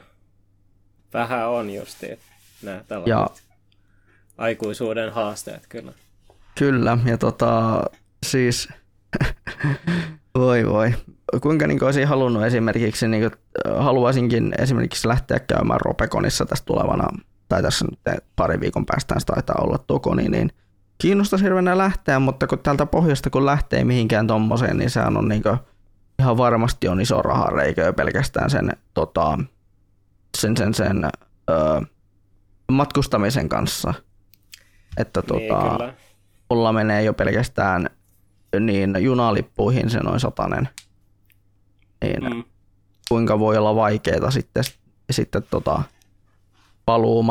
kuinka voi olla sitten vaikeeta sitten miettiä, että toki että siinä voisi olla ne majoitukset ja sitten pitää ottaa huomioon, että kuinka paljon sillä syöpii tai mitä sillä syöpii sitten ja semmoisia pieniä juttuja, mutta niin kuin kumminkin semmoisia, mitkä vaikuttaa sitten siihen, että minkälaiset rahamäärät sulla on sitten niin kuin käyttää koniin tai käyttää tapahtumaankin. Niin, ja kun sulla vielä tulee vielä aika hyvin ekstra kuluja siitä vielä justiin, kun sä asut vielä niin pohjoisessa ja sitten täällä kaikki tapahtumat tuppaa pääosin olemaan täällä kohtuu alhaalla, niin joo, sepä justiinsa. Mä sanoin, että matkustaminen maksaa. Näinpä. Harmittaa se. Mutta on mulla ollut siis suunnitteilla, että tässä kuhan nyt niin joko mä tuon nyt saan ton koulun pois alta. Mä oon itse asiassa nyt siitäkin on kyllä vähän kaksijakoiset ajatukset tästä koulun käynnistä, että jos on niin itse asiassa just ennen kuin tätä podcastia alettiin nauhoittamaan, niin mä itse asiassa vähän omia ajatuksia tästä mun koulunkäynnistä vähän availinkin, että tässä kun on nyt käynyt reippaan vuoden päivät koulua, niin eipä mulla ole muuta sanottavaa kuin, että ei taida olla koulunkäynti minua varten. Että tässä kesän ajan, nyt tämän kesäkuun ja heinäkuun on saanut vähän kelailla ajatuksia ja olotiloja, mitä mulla on tullut muun muassa kevään työharjoitteluaikana. Niin ei näytä kyllä tulevaa mun osalta kovinkaan kirkkaalta ainakaan tällä alalla, mille opiskelen. Eikä asiaa tosiaan helpota se, että kesän alussa tuli huomattua, etten muista kovinkaan paljon hyviä asioita keväästä, että kaikki tuntuu vaan painua harmaaseen. Että ainoat mitkä niinku valopilkut, mitä oli keväällä, niin oli Tampereen reissut, ja sitten kun pääsi podcastiin nauhoittaa, niin pääsisi jotenkin niinku sellainen vähän irtaantumaan arjesta niin sanotusti. Että tämäkin on ollut tämmöinen hyvä eskapismin lähde siihen niinku siihen saapia ajatukset siitä omasta, niin kuin omasta harmasta arjesta. Niin, kyllä. Että, ja sitten lähdin pohtimaan myös sitä, että tarvisinko mä oikeasti kunnollista maisemanvaihdosta, että pitäisikö mun katsoa tosiaan jo, että vaikka mä en ole tässä kovin kauan edes asunut, tai teknisesti mä oon asunut tässäkin niin kuin vuoden verran itsekseni, niin tämä on itsekseni, eli teknisesti sillä lailla, että kumminkin joku muu on tämän kämpän kyllä maksanut, mutta mä olen itse tässä itsekseni ollut, niin että tarvisinko mä oikeasti kunnollista maisemanvaihdosta vai mitä mä tarvisin, että mulla helpottaisi olo, koska niin, se on jotenkin niin sellaista itteensä kanssa kamppailua ollut. Mutta toisaalta se voi olla myös siitäkin, että kun kumminkin tietää, että haluaisi muuttaa etelään, haluaisi muuttaa niin lähemmäs niin sivistystä, että ei tarvitsisi maksaa niin vitusti niistä vitun lipuista. Ei tarvitsisi maksaa niistä saatana matkalipuista aina sitä 100 €. Ei kyllä. Joka on sitten kumminkin aika iso lovi mun lompakkoon. Onhan se. Kuten tuossa jo aiemmin puhuttiin, että tulee sellainen niin semmoisia stressiaiheita, niin monenlaisia eri stressin aiheita, niin jotenkin sitä sitten niin nyt miettii niin 10 kertaa vielä pahemmin noita asioista. Ja sen takia mä oon yrittänyt nyt katsoa etelästä työpaikkoja, että sais heivata niin koululla vesilintua ja sanoa, että minä menen töihin, minä en ole, että minä en jaksa enää. Että jotenkin haluaa vaan niin kuin haluaa saada rahaa, haluaa päästä haluaa jo pikkuhiljaa semmoista niin kuin, tavallaan olla jotain muutakin kuin vaan opiskelija, haluaa olla jotain muutakin kuin vaan työtön. Mm. Koska mä oon ollut työtön kohta vittu 10 vuotta.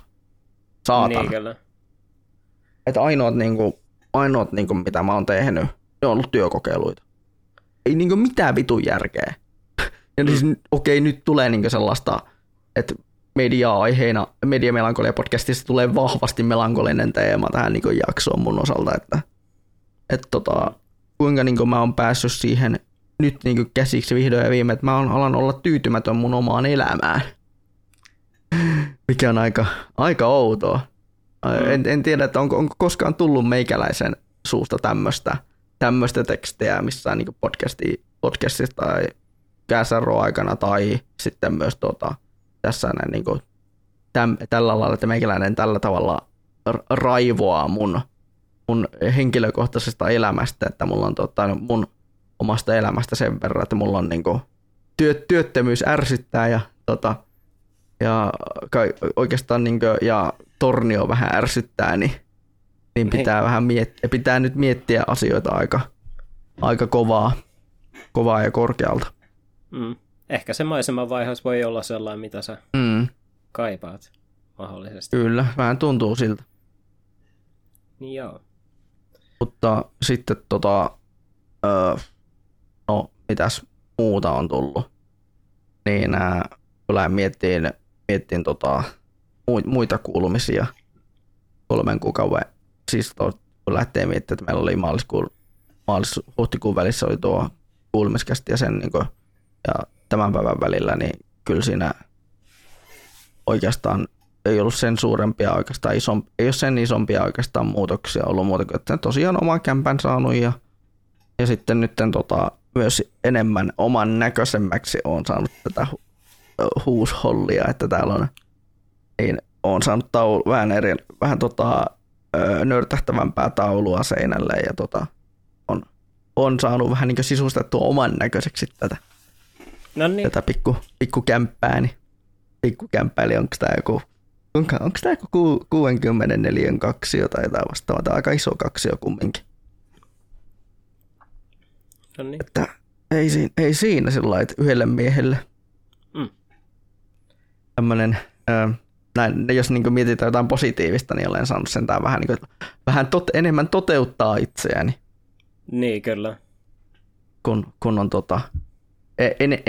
enemmän taulua, johon maalata. Jep, kyllä. Oivo, mutta on tämäkin vielä vähän kesken tämä meikäläisen sisustamisoperaatio, että pitäisi laittaa noita kangasjulisteita seinille vielä ja sitten pitäisi muutamat julisteet saada vielä tauluraameihin ja seinälle. Joo. Että sellaista. Jep. Mutta entäs teikäläisen? Joo. No otetaanko se tylsä ensin vai mielenkiintoinen ensin? Aloitetaan semmoisella... Mä yritän miettiä, miten me kerrellään vielä sitä, että me otetaan tuo niin sanotusti sun osalta tuo main eventti sitten vasta viimeisenä. Eli jos me aloitetaan siitä tylsästä osuudesta meikäläisen kuulumisista, niin se kävi tosiaan niin, että tosiaan olin silloin heinäkuun ensimmäinen viikonloppuna Tuskassa, joka oli tänä vuonna 49 000 ihmisen tapahtuma, ja mä ajattelin silleen ennen tapahtumaa lähtöä, että jos mulla ei ole koronaa ton viikonlopun jälkeen, niin sit mä oon virallisesti pelannut tämän pandemian läpi.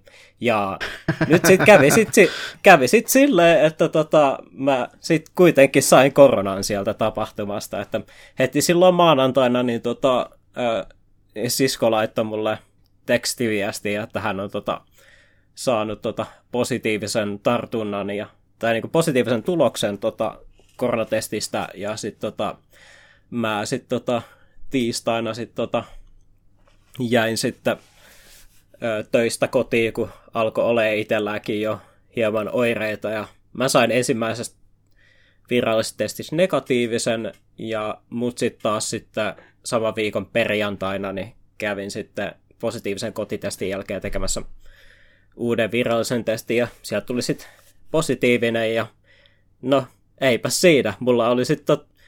Mulla on sitten ollut sillä, että mä oon niin kun viimeiset 2 viikkoa vaan istunut sitten kotona ja yrittänyt tehdä kaikennäköistä. Vähän mitä sen sitten sanoisi, että korona on aika 0/5, en suosittele kokemus. Vaikka sillä, että kohtuullisen helpolla on päässyt, että mulla ei oikeastaan ollut kuin sillä... Mulla nousi 38 asteen kuume, ja sit nenä oli tukkeessa ja päänsärkyä ja hieman lihaskipuja. Ja en tiedä, kuuluuko se vielä hieman mun äänessäkin se, että mulla saattaa vielä sitä nuhaakin hieman olla vielä. Ei, että se ei kuulu tänne ainakaan. No se on hyvä. Kun mä vähän olin huolissaan hieman siitä, kun tää oli sillä, että kaikki muut oireet on jo mennyt tälleen 2 viikon 2 viikkoa tartunnan jälkeen, mutta tää tällainen niinku nuha ei tunnu ja sitten sellainen niinku tietynlainen tuskan hiki, että kun tekee yhtään mitään, niin kaikki täyt on hirveä kuin saunassa olisi, niin te ei ole tupannut vielä lähtemään pois, että oli silleen hirveän harmilli tai silleen hieman ärsyttää, mutta sitten Sitten täytyy sanoa se vielä just sillä, että siitä huolimatta, että on aika pienet oireet, niin, niin sillä on näin kipeä ollut sitten lapsuuden, että lapsen mä oon ollut viimeksi tyyliin niin yli viikon pois jostain koulusta esimerkiksi, että tässä niin aikuisen ei ole tullut, mä oon yleensä sairastan sen vaan sen about sen oma ilmoittaisen, eli 3 päivää, että mulla on niin yhten päivän vasta noussut kuume ja sitten se on seuraavan päivän pois. Niin kyllä se huomasi, että on siinä jotain hieman erilaista. Eka viikko oli vähän silleen ärsyttää silleen, että kun oli oireet vielä sen verran pahat, että siinä on se sellainen tietynlainen helvetti siinä, että kun, sillä, että kun ei tarjolla töissä, niin, on niin kuin hirveä määrä vapaa-aikaa, mutta sitten olo on niin paska, että ei jaksa tehdä mitään. Niin se meni vähän silleen koomaillessa ja katellessa sitten esimerkiksi noita, kun Tuskaviikolla jo oli kans toi Summer Games Done Quick, niin mä katselin niitä klippejä sitten hirveän määrän YouTubesta. Sitten mitä mä tein sillä sitten, tai mitä mä oon nyt sitten tehnyt tällä viikolla, niin niistä sitten puhutaan vähän myöhemmin. Ja nyt voidaan sitten siirtyä siihen mielenkiintoiseen osuuteen tästä meikäläisen kuulumisista. Elikkäs mä olin, kuten mainitsin, olin heinäkuun 1. viikonlopussa Suvilahdessa Helsingissä Tuska Open Air 2022 tapahtumassa. Ja oli vähän sinällään harmillista, että mä olin perjantaina, tai silleen, että perjantaipäivän mä jouduin olemaan vielä töissä, joten mä sitten harmikseen missasin silloin esimerkiksi, siellä olisi ollut semmoisia, mitkä itseäni kiinnosti, niin esimerkiksi Perturbator, Ensiferum, Kargas, Korni ja sitten Heilungi. Ja etenkin Heilungi harmittaa tosi paljon, koska mä törmäsin yhteen mun lapsuuden kaveri Tuskassa ja se kehu Heilungin keikkaa tosi paljon, niin mä siltä kannalta vähän harmitti, tuli missattua. Mutta tosiaan mä sitten lähdin lauantai-aamusta Tuskaa kohti ja sitten saavuin sinne vähän ennen 2 suurin piirtein. Ja täytyykö sanoa se heti alkuun, kun me käveltiin mun systerin kanssa silloin se koko tapahtuma-alue ympäri, niin sillä, että vaikka se kuitenkin oli niin kuin kaikkien aikojen isoin Tuska justiin kävijämäärältä ikinä, niin se alue itsessä on niin kuin tosi hyvä siinä mielessä, että siellä on niin kuin kunnolla oikein niin kuin tilaa hengittääkin, että se, niin kuin, se määrä niin kuin, ei manifoistuitun sellaisen niin kuin, tungoksena, ainakaan ihan joka paikassa. Et, siltä kannalta se oli ihan kiva. Harviksen mä menin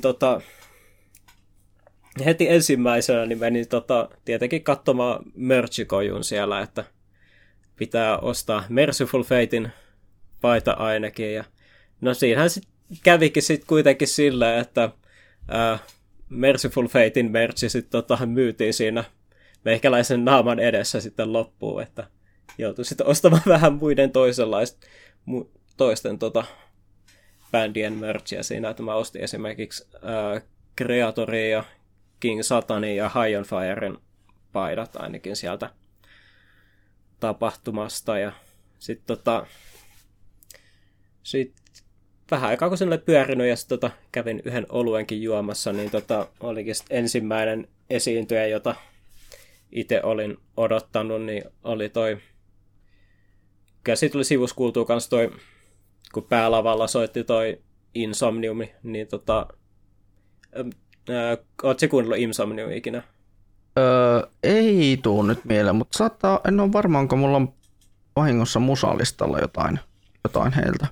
No se on, mä oon aikaisemminkin Insomniumin nähnyt silloin, olisiko se ollut, on siitä yli 10 vuotta aikaa, niin kun Insomnium oli kans esiintymässä Sonisphereissä, ja sielläkin se oli tyyliin ekoi esiintyi, ja no musta Insomnium on yhtyeenä vähän sellainen niinku festareiden sellainen ensimmäinen esiintyjä. Se on sellainen hyvin tyypillinen suomalainen melodic death metal bändi, että se oli sellaista niin kuin, kyllä sitä kuunteli silloin kun se keikka oli siinä ja se oli ihan jees, mutta sitten sen jälkeen kun lakkas soittamasta, niin se vähän musiikki niin kuin unohtui sitten saman tien. Mutta sitten sen jälkeen tosiaan siirryttiin sinne telttalavalle ja siellä oli esiintymässä sen niminen kosminen black metal yhtä kuin Oranssi Pasusu. Olin odottanut sitä keikkaa tosi paljon. Ja se, ei tule siis sekoittaa Oranssiin paskaan.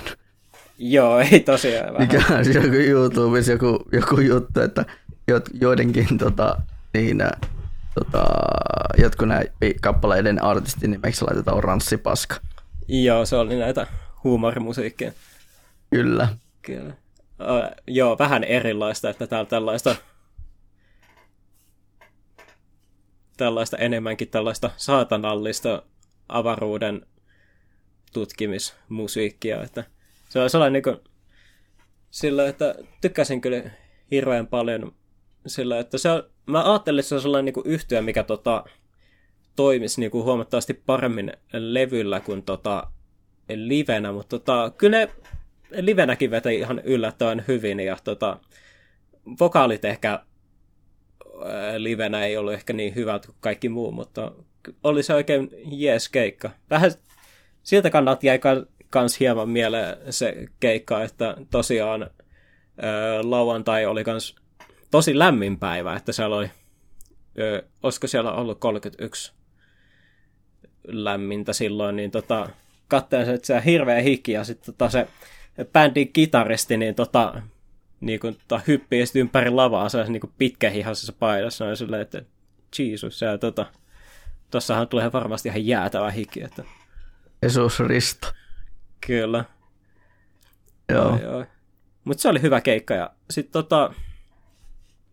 sen jälkeen sitten oli sitten taas silleen, että kattelin, että tässähän olisi ihan hyvä väli käydä syömässä, kun itse en ole varsinaisesti tällaisen niin kuin, tukkaheven ystävä, niin mä ja tietysti kun se päälava, Rekleslovi soitti siinä päälavalla, niin tulihan sitten kuultua siinä sivussa, niin mä päätin vaan sitten, että lähdin tarkastamaan, että minkälainen ruokatarjonta tuolla Tuskassa oli, että kyllä se kävin siellä sitten syömässä sellaiset hyvin festarihintaiset pulled pork ranskalaiset, jotka maistui kuitenkin ihan hyvältä. Ja, tuliko olo sillä, että oli tuliko mitenkään semmoinen kusetettu olo niistä hinnoista? No kyllä siinä, sillä, että siinä on se perusfestarikoko ja sitten se annos maistui tai silleen annos maksui sen 16 €, niin kyllä siinä raha maistui siinä. Vähän siinä ateriassa kyllä. Että kyllä mieluummin siinä kohtaa varmaan olisi mennyt vähän kauemmas tapahtumapaikasta. Joo. Oliko semmoinen olo? No siis periaatteessa siinä olisi, kun siinä on redi siinä ihan festarin kyljessä, niin periaatteessa jos olisi halunnut, niin olisi voinut mennä, mutta ei ollut silleen itsellään rahasta kiinni, niin ei sitten niin kävi sitten mieluummin sit syömässä siinä, kun voi kuunnella sitten musiikkia samalla. Samaten kuin oluet oli kans aika hyvän hintasi, että semmoinen 0,5 koffi oli sen 8,5 € kappale. Jaiks. Mutta itse asiassa kun kävi palauttaa tölkiin, niin siitä sai 2 € pantin kuitenkin. Että sinällään se oli ihan, mikä tuli myös mieleen tietysti just, että Tuskassa oli ainakin ihan hyvin sillä, että roskaa ei hirveästi ollut missään sen takia, että kun se kuitenkin sai ihan hyvän korvauksen siitä, kun kävi viemässä tölkin takaisin esimerkiksi. Mm. Et sieltä kannattaa, siellä on mukava olla, kun siellä on, ei ollut niin likasta. Sitten sit kun oli saanut syötyä, niin mä ajattelin, että mä lähden sitten katselemaan, että kun se King Satan olisi ollut Tuska Cult Stagella. Ja, mutta sitten mä huomasinkin sen, että, sillä, että kun hirveästi alue oli silleen hyvin iso, että hirveästi ei tarvinnut jonottaa yhtään mihinkään. Jonot meni suhteellisen nopeasti, paitsi oli tämä Tuska Cult Stage, joka oli tiivistämällä. Ja mä menin sinne tiivistämän eteen, ja sitten olin se, että ei vittu, että onko tämä ihan todellista, kun sinne lavalle, niin oli sieltä pihalti niin kuin, matkaa sellainen niin kuin tyyliin 20 metrin jono, niin oli sillä, että joo, ei tässä ole mitään chanssiä päästä katsomaan King Satania, niin piti sitten vaan niellä sitten pettymys siitä ja sitten lähtee katsoa jotain muuta, niin mä lähdin sitten vilkaisemaan, kun telttalavalla oli sen niminen bändi kuin Ultimas, joka miksikä sitten voisi sanoa, jos jos voit kuvitella päässäsi, että miltä kuulostaa bändi, jossa on Morbid Angelin entinen laulaja-basisti, Mayhemin entinen kitaristi ja sitten esimerkiksi Cryptopsin entinen rumpali, niin se kuulostaa ihan siltä. Ja se oli, kuulosti ihan okolta musiikillisesti. Ei mitenkään erityisen ihmeellinen. Tai sillä, että kuulosti ihan hyvältä, mutta ei silleen erityisemmin jäänyt mieleen sitten jälkikäteen, että pitää ehkä jossain vaiheessa kuunnella niitä hieman enemmän. Mut sit joo. Katselen tässä tätä karttaa, niin tässä seuraavana, kun katsoo Ultimasit jälkeenpäin, niin tuossa on kaksi semmoista yhtyettä, mitkä niin todellakin sellainen, että voi luoja, miten ne on niin kartoittanut sen sillä lailla, että ne on päällekkäin vielä, kun ne on oikeasti sellaisia yhtiöitä, joita itse tulee kuunneltua aika aktiiviseen. Niin, aivan toi. Nimittäin One Morning Left ja Stamina. Niin, kyllä.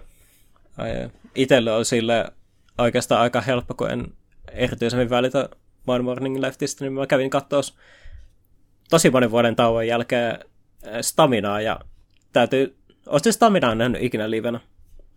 En oo. Ja jos on tilaisuus joskus käydä katsomassa, niin kannattaa ehdottomasti käydä katsomassa, koska Stamina on kyllä ihan mieletön live-yhtyä, ja oli silloin, kun viimeksi kävin katsoa, ja oli nytkin taas. Että vähän itseäni silleen harmiksi on vähän ehkä pettymys siinä mielessä, että settilistalla ei ollut tästä uusilta leviltä niinku niitä omia lempparibiisejä oikein erityisemmin, että ei ollut esimerkiksi Memento Moria tai sitten Gaialasta tai sitten Enkelin murskainta settilistalla, että siellä oli siellä mutta siellä oli ihan hyviä biisejä, esimerkiksi just Likainen Parketti tietenkin ja Betelgeuse ja muuta. Tuolta yhdeltä levyltä, kun olisi biisi toi Tavastia palaa, niin niillä Tavastia oli palaamaan, Nosebolta. Joo, niin siinä biisissä niin nousi lavalle Mariska fiittaamaan kanssa. Oo. Ihan hauska. Oho. Siinä on ollut kyllä kova. Kyllä. Et sille, se oli ihan muistettava hetki kyllä siinä keikassa kyllä. Mut se Stamina toimii yhä. Sen jälkeen oli vähän sillä, että ei ollut mitään välttämättä mitä väkisin haluaisi käydä katsoa, niin koska Tuskassa oli sitten kans semmoinen niinku alepakontti, mistä pystyi käymään ostamassa sellaista niinku pientä purtavaa, niin kun oli sellainen alkoi hiipiä nälkä uudestaan, niin kävi sitten siellä hakemassa itselleni leivän ja limun, ja sitten istuttiin, kun siinä oli kahden tai just Inferno Stagen ja sitten Delta Stagen väli, siinä about puolessa välissä on sellainen skeittiparkki, niin menin siihen systeriä sen kaverin kanssa istuskelemaan siinä ja sitten toisella korvalla kuuntelin Volaa ja toisella Blind Channelia ja täytyy sanoa, että Vola on kyllä ehdottomasti huomattavasti enemmän omaa siihen makuun, että Blind Channel on ehkä silleen, mitä sen sanoisi, se on vähän ehkä turhan cringe omaan makuun, sanotaanko näin. Että ymmärrän kyllä hyvin, hyvin, koska oli viime vuoden loppupuolella, se oli joskus joulukuussa, niin Blind Channel oli siis täällä meidän kotipaikkakunnalla esiintymässä ja niillä oli kaksi showta siinä saman päivän aikana. Ensin oli siinä niinku alkuillasta oli ikärajaton keikka ja sitten oli myöhemmin oli se ikärajallinen keikka. No, ymmärrettävästä syystä, koska kumminkin niinku Euroviisu menestys sun muuta, niin tietenkin nuoretkin kuuntelee. Kyllä. Niin niin? Joo, jatka vaan. Joo. Niin itsehän jätin menemättä ollut täysin kuuntelematta täysin, koska mulla oli samana iltana lähtö tonne Helsinkiin. Mä lähdin kattelemaan nimittäin FCF:n talvisota. Niin aivan. Silloin niin se oli jotenkin semmoinen, niin, että kyllä mä taisin valita ehkä pikkusen paremman ton tapahtuman kuin Blind Channelin keikka. No ei kyllä. Mulla oli kyllä vähän sillä, että kun siinä sivukorvalla kanssa kuuntelin, niin kyllä musta oli vähän, tuntui vähän myötikseltä sillä, että vikabiisi tietystikin oli Dark Side, niin sitten ne sen keikana aikana yllytti silleen, että nyt keskarit ilmaan, ja se voi vittu. Musta oli se, tai oli silleen ihan, siitä tuli mieleen se just, että kun sunnuntainahan, kun sehän on muuten K18 tapahtuma toi Tuska, mutta tuossa sunnuntaina oli se 3 tunnin slotti, kun sinne sai tulla lapsia vanhempien seurassa, niin tuli sitten heitettyä siinä sen päivänä aikana silloin vitsiä sitten siitä, että on kyllä ihmeellisessä paikassa se lasten slotti, kun Blind Channel oli lauantaina. Mutta voi. Mutta joo, sitten kun siinä oli sitten istuskeltu ja vähän fiilistelty Volaa ja myötistelty Blind Channelia, niin sitten tuli sitten käytyä katsoa. Mä en ollut aikaisemmin nähnyt Amorphista ollenkaan. Niin oli silleen vasta mielestäni ihan positiivinen kokemus, että Amorphissakin on ihan jes livebändi, ja sieltä tuli aika paljon sellaista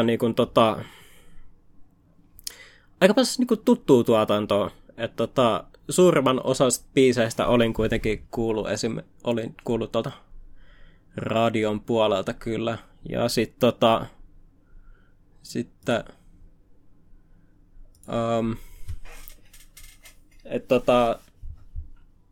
mitä siinä voisi mainita? Se oli kiva kuulla kans toi, kun ne soitti vanhasta tuotannosta Black Winter Day, niin se oli hirveän kiva. Ja totta kai sieltä tuli just esimerkiksi nämä House of Sleepit ja vastaavat. Että se oli siltä kannalta niinku tosi solid keikka, että suosittelen käymään katsomassa Amorphista, jos vaan tulee tilaisuus. Sitten sen jälkeen, Amorphiksen jälkeen oli toi tommonen slotti, että mä oikeastaan piti meidän katsoa Soilverkkiä, mutta loppujen lopuksi tulikin sellainen fiilis, että ei mua oikeastaan kiinnosta yhtään. Niin mä sitten vähän niin kuin sen avautsen tunnin sitten kiertelin sitä aluetta ympäri ja sitten menin sinne 10:30 aikaa niin kuin hyvin valmistautumaan siihen, että pääsee mahdollisimman eteen sitä illan pääesiintyessä, joka oli siis tanskalainen heavy metal veteraani Merciful Fate. Ja se on se keikka, jonka takia mä oikeastaan ostinkin Tuskalipun ja kyllä se keikka oli kyllä ehdottomasti sen koko lipun hinnan väärti, että se kaikki niinku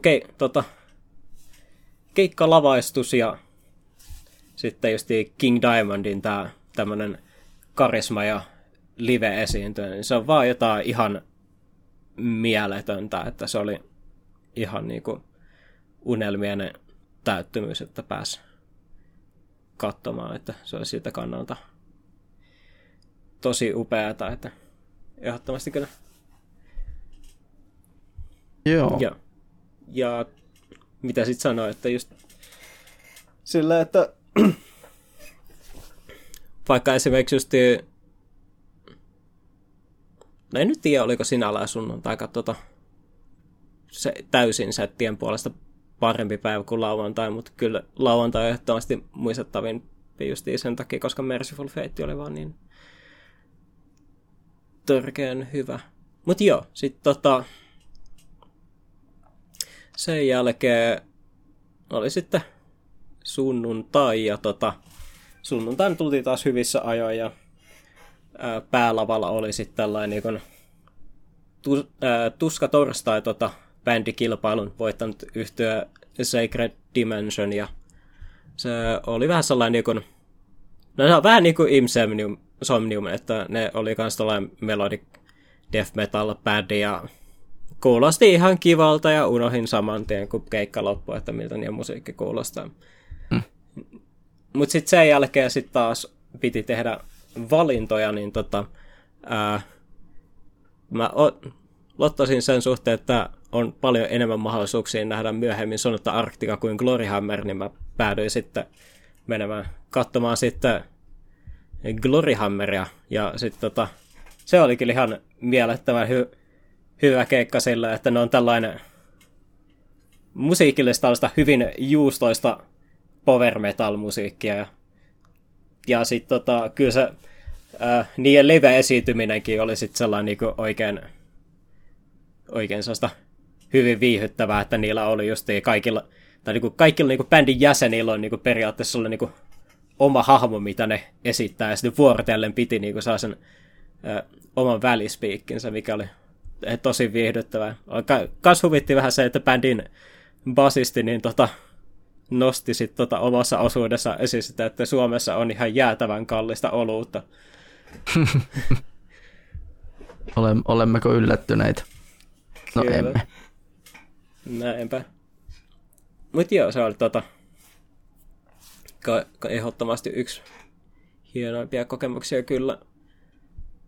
Ja sitten sen jälkeenkin sit jatkui tosi hyviä seteillä, että siirryinkin sitten päälavalle katsomaan Devin Townsentia, ja sitten se oli myös sellainen niin kuin,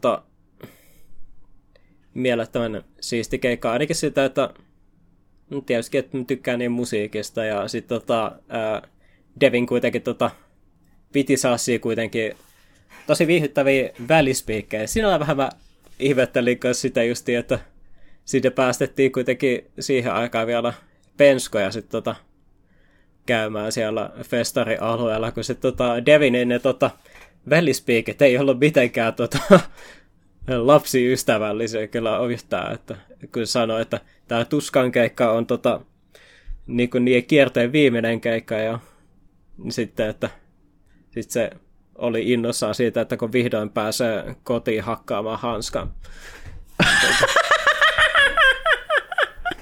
Niin sitten voi. Oli vähän kyllä siellä, että oi. Mutta joo, oli kyllä. Sekin oli kyllä kans ihan mahtava keikka kyllä. Ja sitten sen jälkeen mä kävelin siitä Inferno Stagen ohi, että käymään Veskissä, ja Stratovariusta pääsin kuulin sen Eagleheartin introriffin verran, ja päätin, että se on ihan tarpeeksi. Sitten kävin kuuntelemassa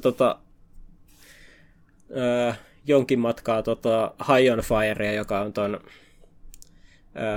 Sleepin Matt Paikin nykyinen yhtye.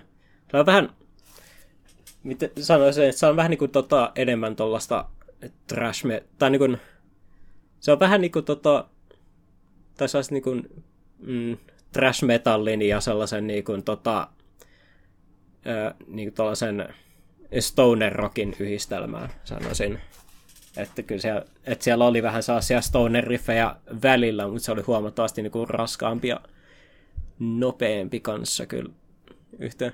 Vähän sitten kun toi aikataulu oli sitten loppuun kohden aika täysillään, niin High on Firen keikan aikana sitten joutui käymään sitten kanssa safkaamassa sinne jossain välissä kanssa. Että. Ja sitten High on Firen jälkeen pääsi sitten näkemään tuon saksalaisen trash metal legendan Kreatorin ja oi jyky, sehän on niillä oli kans ihan mahtava se lavarekvisiitta ja sit ylipäänsä, että sitten just esimerkiksi kuinka ne aktivoi sit esimerkiksi näitä ihmisiä, jotka oli tuolla pitissä sitten pyörimässä, niin oli tosi siisti keikka sen suhteen, että sillä, että sen saa olla sillä iloinen, että ainakin, että vaikka esimerkiksi niinkin mieletön tällainen niin kuin thrash metal bändi kuin Slayer on lopettanut, mutta sitten on onneksi myös tällaisia bändejä, kuten Kreator, jotka pitää sitä samaa meininkiä yllä. Ja sit, se oli ihan mielettömän hyvä keikka. Harvikseen sillä no tuli sieltä setissä aika paljon sellaisia tuttuja biisejä, mutta sitten siltä levyltä, mistä itse tykkään, niin ei tullut sitten enempää kuin sitten se yksi biisi, josta mä tykkään tosi paljon. Sitten tää oli oikeastaan ehkä kaikista, tai tää olisi voinut olla sinällään vaikea valinta, mutta toi seuraavassa slotissa, niin toi lähiöbotoksi niin on todennäköisesti varmaan kiertää aika aktiivisesti tämän koko vuoden. Niillä on aika hyvä tilaisuus nähdä niidenkin keikkaa. Ja sit, joten mä päädyin sitten sunnuntaille katsomaan, kun siellä oli ukrainalainen broke metal-yhtye Ginger. Ja se oli kyllä silleen hauska keikka silleen, että about kaikki niinku telttalavan keikat on sille on niinku yleisön puolesta sille kohtuu ok niinku koko festarin ajan, niin ei vitsi oikeasti Gingerin keikalla oli niinku ihan perhanasti väkeä, että se koko se yleisö sillä lavalle oli niinku oli niinku useita niinku metrejä niinku sit sinne vielä telttalavan ulkopuolelle, että se oli sille niin täyttä pakattu silleen, että silleen tuntuu että melkein yhtä paljon porukkaa oli katsosi Gingeria kuin sit oli tois päivän pääesiintyjä Deftonesia, että se ja Ginger veti kans ihan törkeän hyvän keikan kyllä, että se oli ihan tosi jääs, ja tietenkin siellä haistatettiin Putinille paskat ainakin siellä yhden biisin aikana. Noniin. Et, se oli sen ehdottomasti niinku sit sen niinku päivän sillä tietyssä mielessä kohokohta, vaikka ne kaikki muutkin esiintyjät, mitä tuli katsottua siinä päivänä, niin oli tosi hyviä. Mutta sitten taas justiin B2 oli sitten päivän pääesiintyjä, joka mun mielestä oli vähän silleen, en varsinaisesti hirveästi silleen välitä. Kun sen Tuskan päätti näistä, mä koen, että Deftones on ehkä vähän enemmän sellainen niin kuin näistä ysärin lopun 2000-luvun alun nu metal-bändeistä sellaisia enemmän B-tieriä. Sanoisin, että ainakaan se itselleen ei silleen niin, ei ollut silleen niin korkealla kuin esimerkiksi Slipknotti tai Limp Bizkit tai Korn, että se, ne oli vähän näitä, tai silleen, että mä niinku mielessäni niinku luokittelen vähän niinku samaan joukkoon niinku esimerkiksi jonkun Cold Chamberin ja Mudvaynin kanssa, että ne on vähän silleen, että ihmiset tietää yhteen, mutta ne ei osaa nimeä yhtään niiden biisi, ja no mä osasin sitä ennen nimeä tasan yhden niiden biisin. Ja ei siinä se se Deftonesin keikkakin oli silleen ihan ok, että ne kyllä osas esiintyy ihan hyvin, mutta kyllä se musta oli ehkä vähän sellainen hieman downer pääesiintyjä, että ei silleen itteeni hirveästi napannut, että mä siinä vaiheessa, kun se tuli se biisi, jonka mä niiltä tiesin, niin mä sen jälkeen sitten toi Diamond Eyes. Vuonna 2008 levyltä. Joo, itselle oikeastaan tuttu lähinnä YouTubesta, lähinnä jonkun musiikkivideon kautta. Ja tietysti, koska se biisi on kanssa Saints Row 3. Joo, itselle Deftones on tuttu, on tosta vuoden 2000 tämmöisestä skeittipelistä kuin Street Skater 2. Siinä oli tää näitten ehkä tunnetuimpia biisejä, tämmönen kuin My Own Summer, Shove It. Yeah. Eli tämä oli siinä pelissä, ja ja oli muuten ekassa kentässä vielä kaiken lisäksi soi toi My Own Summer. Mä olisin, että jaa, no niin.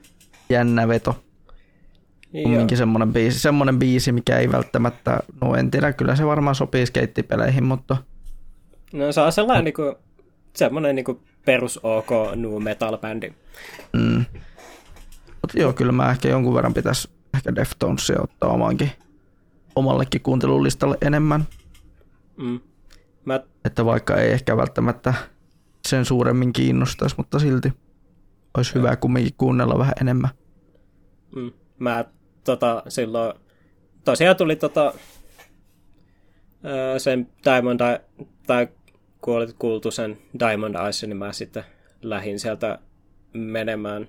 Oli se kuitenkin kohtuu syvällä setissä, että se oli tyyliin niin kuin joku 12 biisi, minkä ne soitti, että kyllä mä niitä about siinä tunnin verran siinä kuuntelin, mutta joo, kyllä mä siinä sain sen ihan tarpeeksi. Oli se sitten festareen jälkeen, niin otin mä parikin yhtyettä siihen omalle kuuntelulistalle hieman enemmän, että Vola oli kyllä sellainen yhtye, joka ei ollut tuttu ennen Tuskaa, mutta se mitä niitä kuulin livenä, niin tykkäsin niin paljon kuitenkin, että mä niiden biisejä on luukuttanut tuolta YouTubesta jo jonkun verran. Pitäisi varmaan joku levykin ottaa Spotifyn kautta pyöritykseen, ja sitten tietysti ihan vaan sen takia, kun vitutti se, että ei päässyt näkemään heilungia, niin on vaan hierannut lisää suolaa haavoihin, ja sitten mä oon tässä, aina kun mä kävin tekemässä sen virallisen koronatestin, niin mä oon pistänyt heilungia pyörimään, ja että ne on ihan mieletön yhtyö. No niin. Mutta sellainen niin kokonaisuutena tuska oli erittäin niin vörttireissu. Joo, kyllä se liput oli kalleet, mutta kyllä se oli joka pennin arvosta kyllä.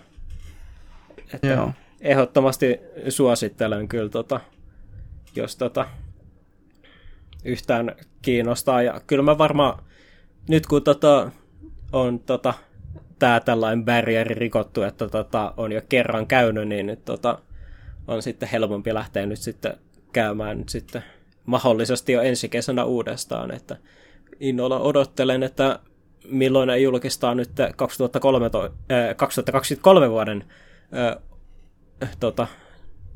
esiintyjä, että sitä odotellessa kyllä. Joo, itselläni ei ole vielä tullut näissä niin tuommoisilla festareilla käytyä oikein, että no toisaalta senkin takia ehkä, että kun asuu täällä näin kaukana, niin se tietää, että varmasti vittu rahaa menee, niin on vähän isompi kynnys lähteä. Näinpä. Itse asiassa tuli mieleen vielä noista perjantain esiintyjistä, niin onneksi jos tekee mieli, niin niin syksyllä niin esimerkiksi Heilungilla on Helsingissä oma keikka ja samaten Perturbatorilla on kans. Niin mietin sitä, että saattaisin mennä niiden keikoilla käydä huvikseni, kun sen verran ärsytti sitten missataneen, niin pääsee sitten kuitenkin korjaamaan tilanteen. Mm. Joo, itse nyt kun katsoo tätä listaa sellainen, että kyllä tuolla olisi ollut sellainen ympäri viikonloppua, ainakin niin näin, jos katsoo hetki, mitkä niin itse olisi kiinnostanut eniten näin niin kuin, tältä listalta nopsaan vilkastuna, niin perjantailta ehkä Beastin Black jonkun verran. Mä toisaalta mä oon itse semmonen, että Beastin Blackia tulee kyllä kuunneltua, mutta ei tule sellainen niin kuin panitettua oikein. Ehkä johtuu siitä, että mä oon itse ehkä enemmän Battle Beast-tyyppejä, niin sen takia ehkä ei tule sitä niin kuunneltua tai sitä niin fanitettua. Mutta uusi levy on ollut yllättävän mielekästä kuunneltavaa heiltä. Joo. Sitten tuo Lost Society, joka on ollut kyllä tosi mielenkiintoinen kuulla. Niillä on kumminkin nuoria poikia, niin vetää ihan niin kuin täysillä. Tämä on tullut heidän musiikkiaan kuunneltua. Kyllä. Toki tämä, kukas siellä nyt on, tämä laulaja Lost Societyssä. En muista nimeä, mutta... Mutta siis siis jotenkin se, miten se niin juttelee haastattelussa, mun on pakko nyt oikeasti googlata se nimi Lost Societyn se toi. Jos tulee sulla mieleen heti, niin sano vaan. Mutta siis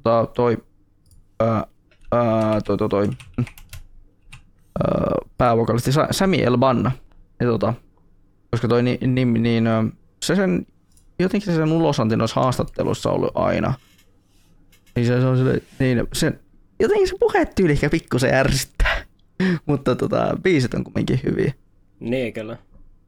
Et mä oon pari podcastia kuunnellut, missä se on ollut haastattelussa. Ja se sen puhetyyli on jotenkin kerrontatyyli hänellä on ehkä vähän toistava. Niin, kyllä. Niin sen takia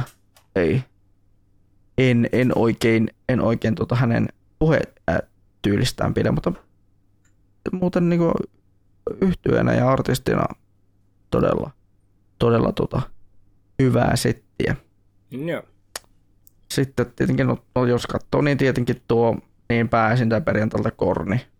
Joo. Olisi kiinnostanut. Joo, olisi kyllä ehdottomasti itseäkin kiinnostanut just niin, kun se on Korni oli kuitenkin ekoja metalliyhtiöitä, mihin itse pääsi sisälle silloin aikanaan, niin siltä kannalta harmittaa tosi paljon, että jäi näkemättä.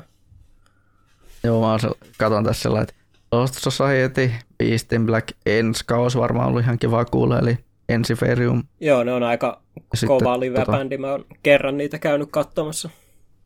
Mm. Sitten olisi ollut varmaan itselläkin tullut varmaan vilkaistua toi Heilungi, tai sitten jos olisi halunnut lähteä oikein kunnolla seikkailulle, mikä olisi ollut ihan itselle ihan uutena yhtyönä Heilungin lisäksi, olisi toi The Night Flight Orchestra, olisi varmaan kanssa ihan kiinnostanut. No. Jos niin nimeltään lähtee katselemaan, että no okei, siinä olisi ollut aika paljonkin kiinnostavaa, mutta sitten jos lähtisi katsomaan lauantain ohjelmaa, no, olisin vaan sellainen, että varmaan itsekin siinä oranssia pasusuun lähtenyt kuuntelemaan, koska kiinnostaa aina tommoset vähän yllärit, tommoset kivat yllärit. Kyllä. Aina. No Blood Red Hourglass on tullut pari biisejä kuunneltu, mutta ei se ole oikein iskenyt. Ilmeisesti jotakin tekemistä niillä taitaa olla Children of Bodomin kanssa. Joo, jonkun jos en väärin muista. Jonkun sortin melodinen death metal-bändihän nekin taitaa vissiin olla, joo. Joo. No Reckless Love ei kyllä kiinnosta. Reckless Love ei kyllä isommin kiinnosta, että niillä on muutama hyvä biisi, mutta siihen se jää piikki. Kyllä. Sitten no Staminan olisin ihan no Staminahan olisi pitänyt tinkin päästä näkemään. En ole nimittäin koskaan päässyt Staminaakaan näkemään livenä, vaikka onkin Oulussa ollut lähimmät keikat, mitä on ollut. Mutta Stamina ja sitten tietenkin One Morning Left. Mulla ei tälle OML tullut nyt tosi paljon kuunneltua, kun niillä tuli tuo uusi levy viime vuonna, niin senhän mä ostin ostin itse asiassa ennakkoon sen ja niin. Tuli sitten kuunneltua ja voin kyllä sanoa, että on toimittanut yllättävän hyvin, ainakin itselle. No. Itselle tuo One Morning Left. No, itse sitten miettii Blind Channelin ja Volaan ja Blind Channelin ja Volaan välillä. Ehkä Volaa olisi lähtenyt kuuntelemaan, mutta olisin ehkä minä olisin vahingossa saattanut mennä Blind Channelikin kuuntelemaan, en minä tiedä. No periaatteessa molempia keikkoja olisi voinut käydä vilkaisemassa, kun nämä lavat on siinä melkein vierekkäin. Niin. Et sillä ja on hyvä tilaisuus.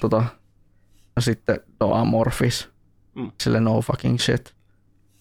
Et isompi, kumminkin niin iso yhtye, niin iso yhtye tulee kyllä kuunneltua, että just hauskahan juttu on se, että nehän on sanonut, tiedätkö muuten mikä biisi on Amorfikselta semmoinen biisi, mitä ne sanoo heidän settilistansa paranoidiksi? Toi House of Sleep varmaan. Kyllä, joo. House of Sleep. Niin että niitä käsketään, tai niille ne aina sen soittaa kumminkin. Joo, kyllä. Settilistasta niin huolimatta. Sitten tietenkin, sitten on ollut varmaan itselläkin toi Merciful Fate viimeisenä, että on tullut sitä jonkun verran kuunneltua. Joo. Ja King Diamondin omaa settiä myös. Kunkku on jumala. Voi pojat, päästään puhumaan Staminasta, niin voi pojat.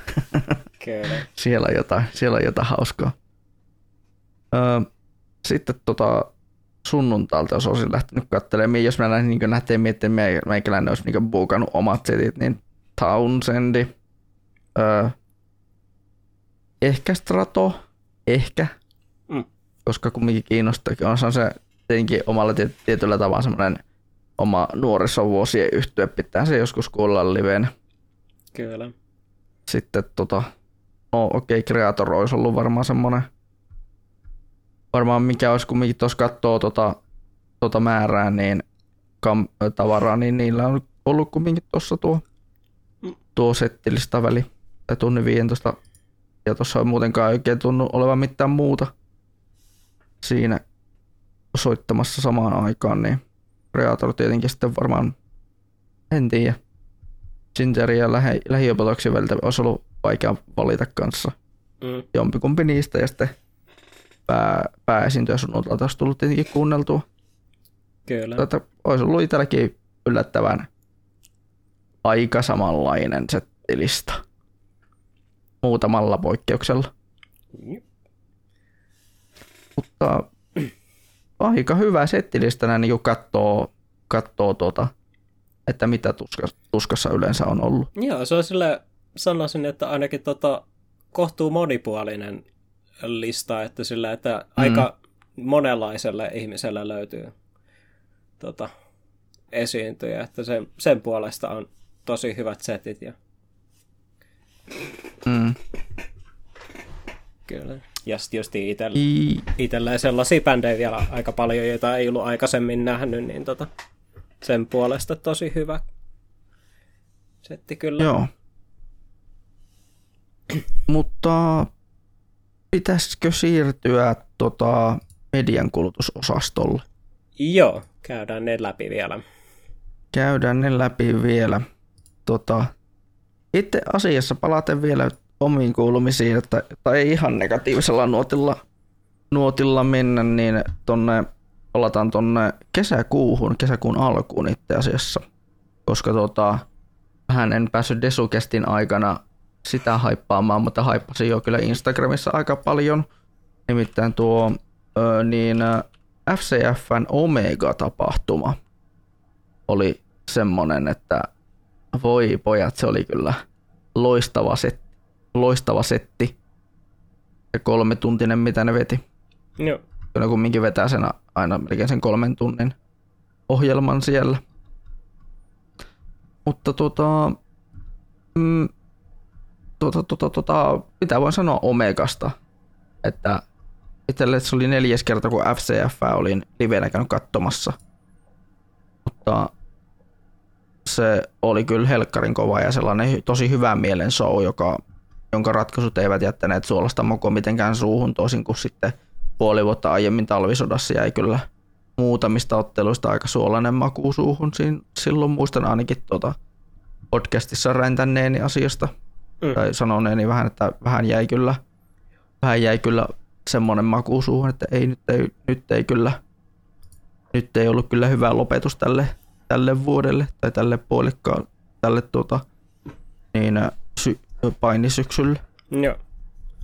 Ja sitten siellä oli yksi ottelu, mistä mä en ollut kovin tyytyväinen, mutta se nyt oli muutenkin, mutta sitä ei muutenkaan voinut ottaa kovin vakavasti, että se oli semmoinen huumoriottelu ennen niin kuin illan pääottelua, joka oli sitten aivan niin kuin, harvoin kuulen niin kovaa kannustamista ja niin kovaa semmoista kahtiajakoa yleisössä kuin sen ottelun aikana, että muuten on ollut kyllä tosi yksipuolista yleensä nämä kannustushuudot, mutta tämä oli kyllä jotenkin niin huikea se kolminottelu tämmöisten hahmojen välillä kuin Shemeikka, sitten Tammisen Toni ja Viktor Tykki.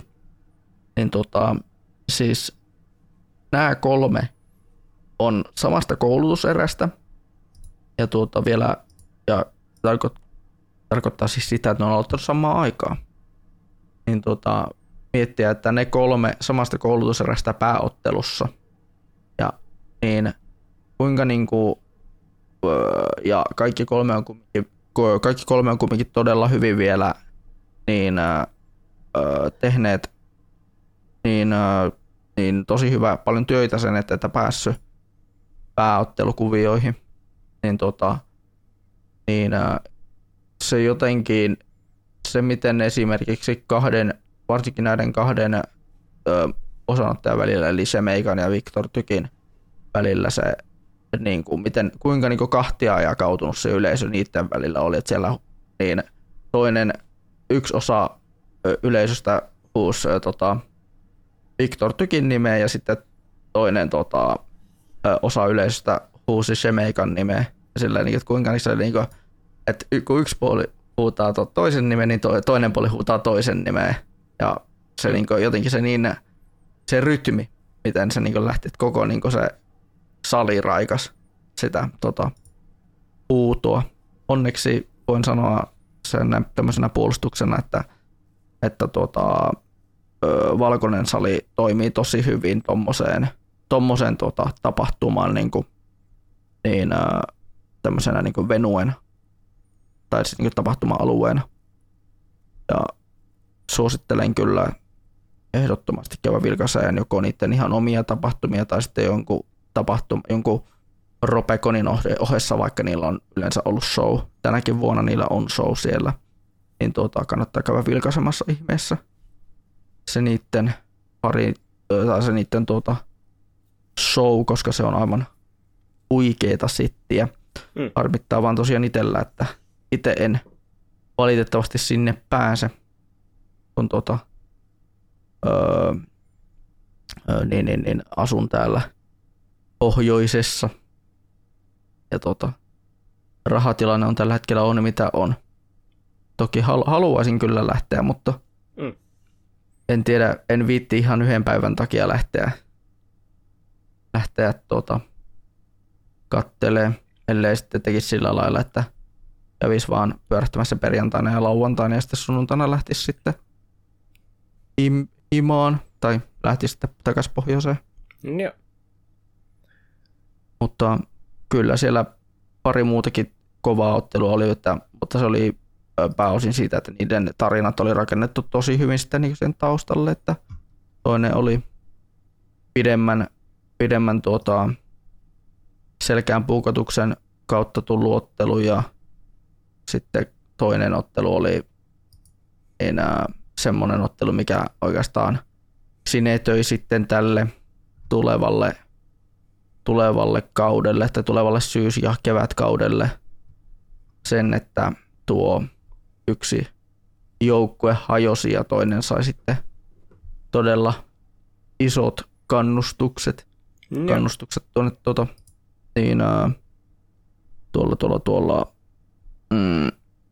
siellä salissa.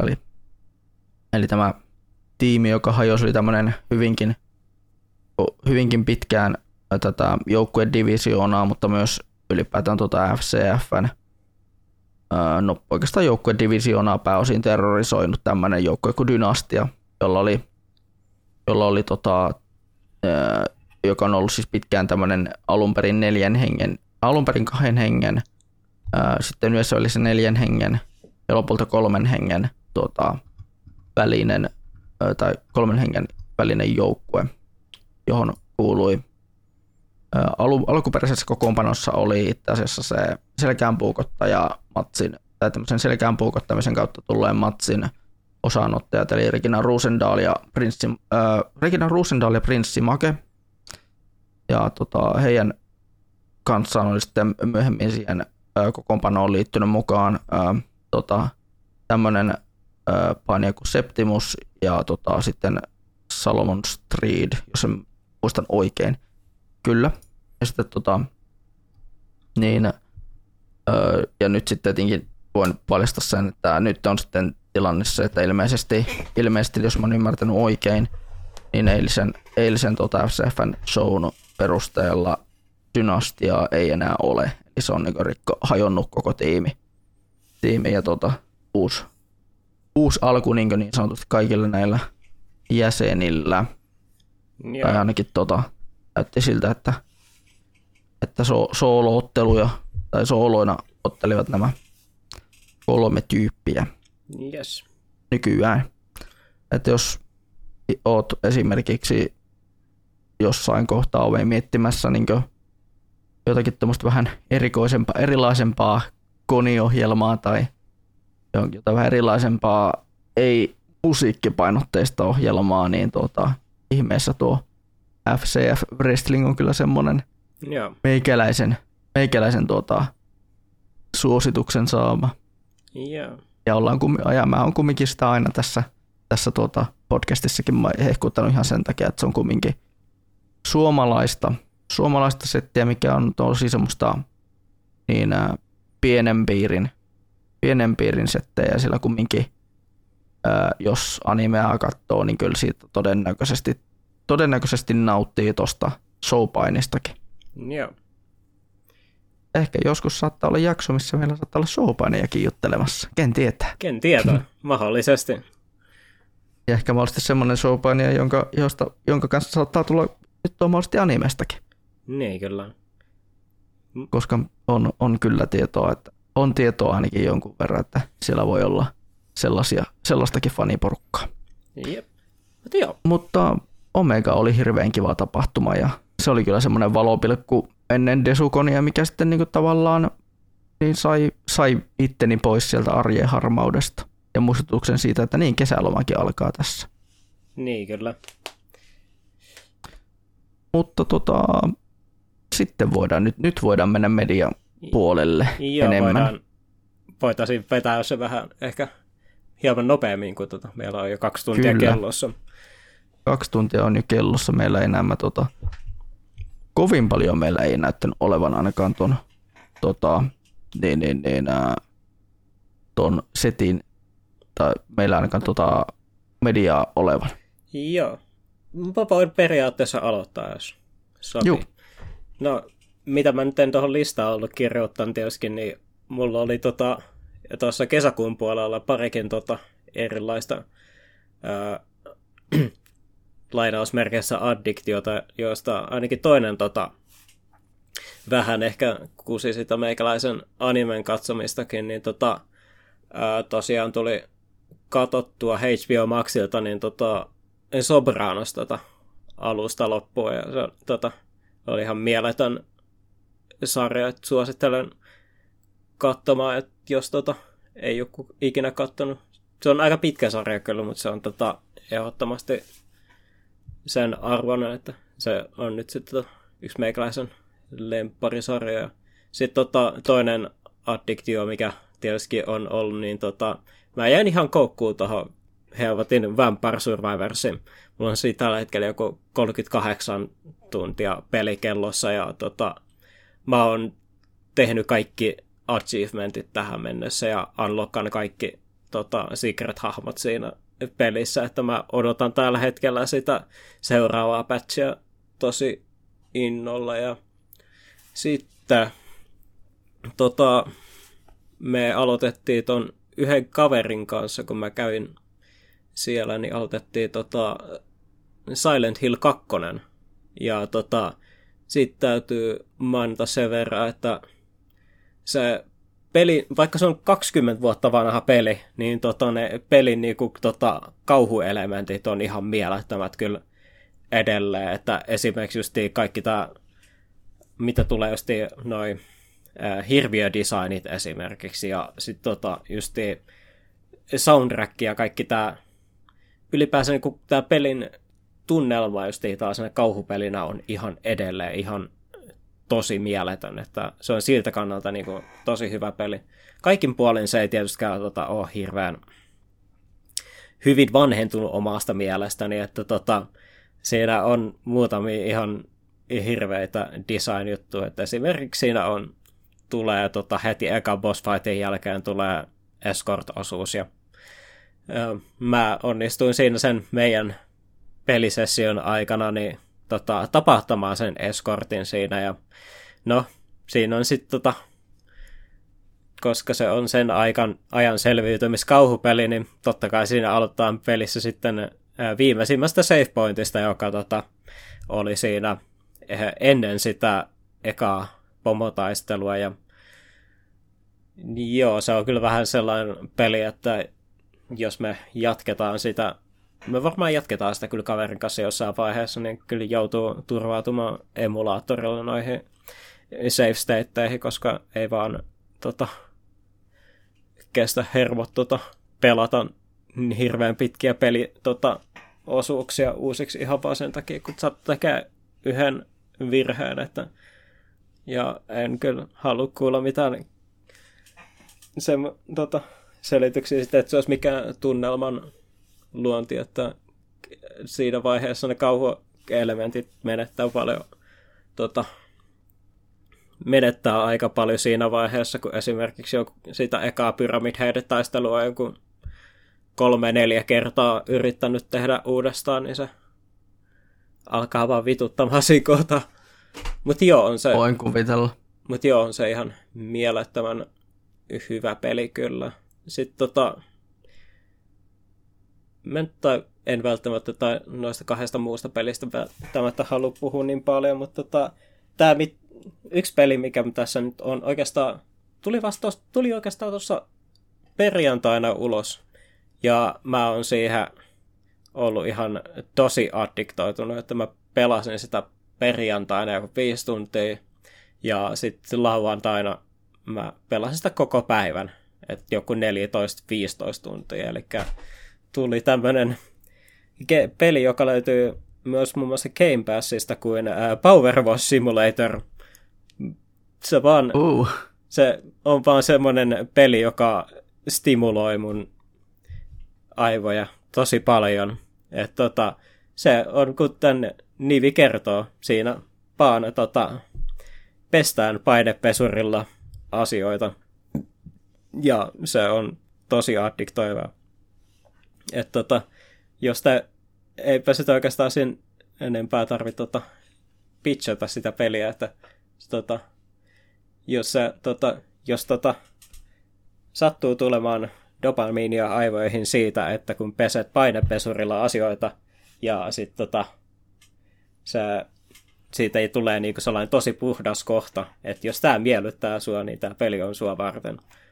Ja Eli oikein kun on tommonen niinku Marie Kondo-tyyppinen peli. Kyllä. Et ja sit... Does this spark happiness? Kyllä. Ja sekin täytyy kyllä sanoa, että se on vielä sillä, että ajattelisi sillä, että tollain niinku gimmick-peli olisi vaan sellainen niinku muutaman tunnin ja that's it, mutta siinä pelissä on oikeasti aika ihan törkeästi sisältöä. Että siinä on tällä hetkellä tässä julkaisuversiossa 31 tasoa ja niin suurin piirtein pidemmät kentät vie sellaisen tunnista puolta ja toista yksin pelata läpi, että se on jo silloin petuuttakin aika hyvin. Toisaalta mä kyllä voisin sanoa melkein kyllä, että se on ehkä melkein hauskempi pelata niinku kavereiden kanssa, kun sitten työurakka ei ole sit niin iso kuitenkaan. Tietysti se voi toimia myös hyvin sellaisen niinku chillinä sessiona, että se pelaa sitä aina niinku tunnin kaksi kerrallaan, että se pelaat sen aina sen yhden kentän läpi. Että se on sellainen niinku rentouttava kokemus, että ei ehkä sellainen niinku paras sellaisena dryhardauskokemuksena, niinku miten minä olen pelannut sitä eilen esimerkiksi. Voiko olla ammattiylpeydestä? Voidaanko puhua ammattiylpeydestä tietyssä mielessä? No jaa, en mä hirveästi painopesurilla ole tehnyt silleen hommia, mutta mä oon pelannut sitä kyllä sillä, että vasta siinä vaiheessa voi siirtyä seuraava kenttään, kun on 100% clean siinä. Se on oikeastaan se yksi asia siinä pelissä lähinnä ärsyttää, ja se on vaan se justi, että siinä pelissä on aika tarkka se marginaali sille, että kuinka puhdas sen alueen pitää olla, että sellaiset niinku selkeästi mustat kohdat pitää olla kaikki selkeästi pois ennen kuin se peli hyväksyy, että se pinta on puhdas, ja mikä jo välillä johtaa ehkä siihen, että välillä niistä isommista kentistä niin joutuu sitten katselemaan sitä, että tai joutuu oikeasti etsimään sitä likaista kohtaa, jossa oot pelannut niin kuin mie, että aloitat sillä vaan, että sä suihkit ympäriinsä ja sit niillä jää saa tosi pieniä slotteja sinne joku väleihin. Mutta joo, eihän täytyy kyllä ehdottomasti suosittelen itse kyllä sitä. Sitten toinen asia, mitä tuli tehtyä tuossa tämän koronatartunnan aikana, niin päätin sitten vihdoinkin lähteä tyhjentämään omaa manga-backlogia, ja mä luin 3 noita meikäläisen Junji Ito -julkaisuin. Itse ensimmäinen niistä oli toi tämmöiseen niinku kauhuromaaniin tai niinku adaptaatio kauhuromaanista nimeltä No Longer Human. Mä itse asiassa aloitin sen joskus juhannuksena ja luin sen silloin tyyli puoleen väliin asti, mutta mä finissasin sen nyt tässä viime viikon aikana, ja se on kyllä ihan mielettömän hyvä, että suosittelen kyllä ehdottomasti sen lukemaan. Se on vähän tällainen niin kuin, se on niin kuin psykologinen kauhu, tai niin kuin se on psykologinen kauhuteos, joka kertoo niin kuin justiin mielenterveysongelmien kanssa kamppailusta ja sekä sit justiin alkoholismista ja huumeiden käytöstä. Ja sinällään kiinnostaisi ehkä lukea jopa se alkuperäisteoskin jossain vaiheessa, mutta kyllä niin kuin justiin Iton nämä kuvitus siitä tekee, tai tuo siihen aika paljon kyllä siihen tekstiin kyllä. On kyllä aika puhelias tai sanotaan, että se on aika puhelias manga kyllä, koska se perustuu romaaniin, mutta se on kyllä ehdottomasti kyllä suosittelen lukemaan. Sitten kannattaa muuten tutustua tuosta No Longer Humanista tuli mieleen. Kannattaa tutustua myös niihin toisenlaisiin adaptaatioihin, mitä siitä on, koska siitä on muun muassa anime-adaptaatio. No Longer Humanista siitä on tämmöisessä sarjassa kuin Aoi Bungaku Series. Aoi Bungaku Series. Niin aivan. Ja... On 4 jaksoa kestävä versiointi tai adaptaatio. Ja siinä kerrotaan myös sen kirjan taustoistakin. Kyllä. Ja sen romaanin taustoista. Se on todella, se on todella karu tarina. Se on ihan sairaan synkkä kyllä. Ainakin se versio, mikä on tuossa Aoi Bungaku Seriesissä, niin siinähän on tästä kuinka vaimon pettäminen tai vaimon tyttöystävän pettäminen, niin on kuinka se on niin helkkarin rasauttavaa miehelle. Mm. Että se on jotenkin niin sellainen, että wow. Että kyllä se pysäyttää. Että itse olin yllättynyt ainakin siitä versiosta, että kuinka synkäksi se oli vedetty. Mm. Mutta ei todennäköisesti yhtä synkäksi kuin Junji Ito vetää nuo asiat. Joo, kyllä se Iton visuaalinen tyyli on sellainen, mikä tuo aika paljon. Täytyy sanoa, mainita se tietysti kanssa, että yllätyksekseni niin Ito osaa ihan yllättävän hyvin piirtää myös seksikohtauksia. Että, se oli vähän se, hieman yllätys siinä mangassa kyllä. No joo. Toisaalta emme ole enää yllättyneet, että mangakat osaavat piirtää seksikohtauksia, kun todennäköisesti doujinista aloittaneet alun perin. Jossa on, joka todennäköisesti on ollut aina sitä doukkareita, ne on varmaan alun perin aina piirtänytkin. No niin, jotkut ainakin on tehnyt kyllä. Ito ei tosin mielestäni ainakaan piirtää mitään muuta kuin kauhumangaa mielestäni. Justiis. Ja sitten luettua kaksi sellaista niinku kauhu niinku lyhärikokoelmaa Itolta. Et tuli luettua toi Venus in a Blind Spotti, joka tuli ostettua silloin viime Desukonista, ja sitten tuli luettua Shiver, joka mulla on itse asiassa istunut parikin taitaa olla vissiin 2 vuotta pyörinyt tuossa omassa hyllyssä, että sain vihdoin luettua sen, ja täytyy kyllä sanoa, että niistä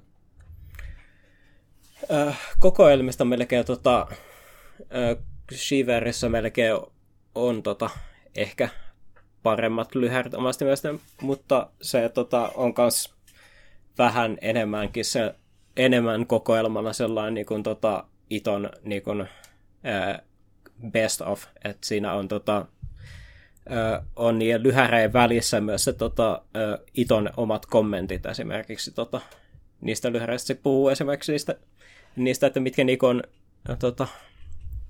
inspiroinut ne teokset, että siinä on niinku ne pääasiassa neitely. Kyllä jo ainakin suurin osa, ellei kaikki näistä Shiverin lyhyistä kauhutarinoista on siinä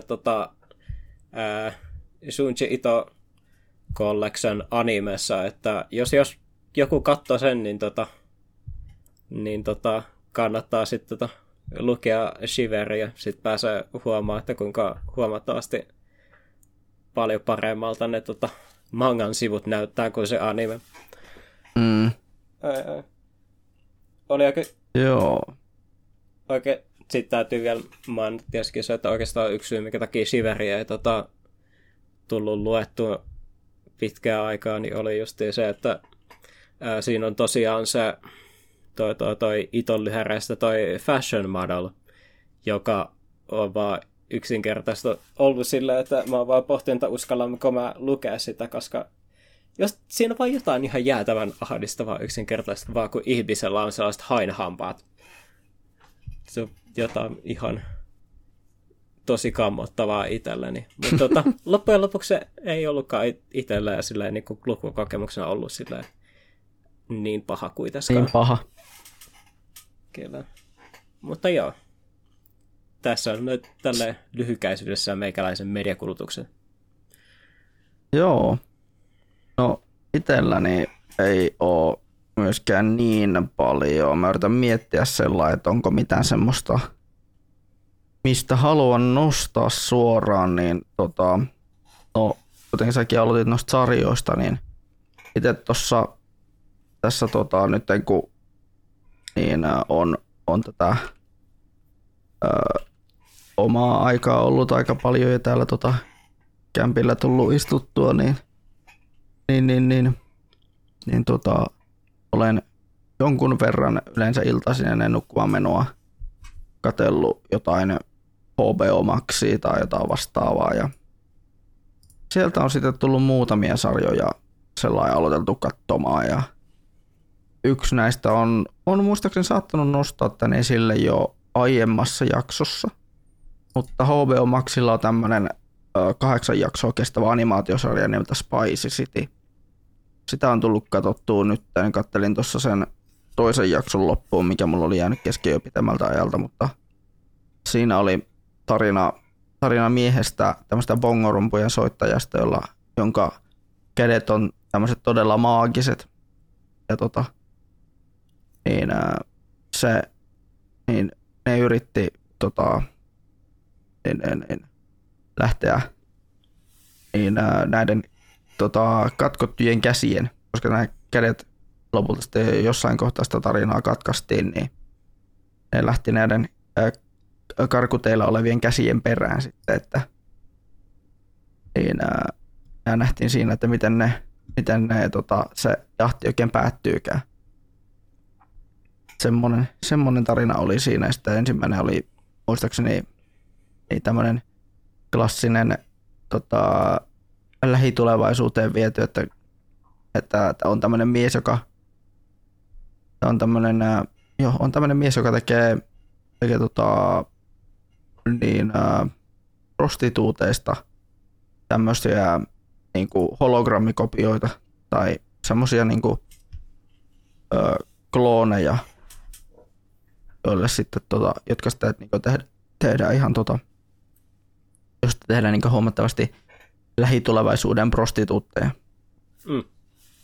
Enkö siis sellainen, niin, se on jotenkin niin vaikea, mutta se selittää ilman, että sitä niin ihminen näkee itse sen, koska se on, jotenkin vaikeasti selitettävissä. No, kumminkin.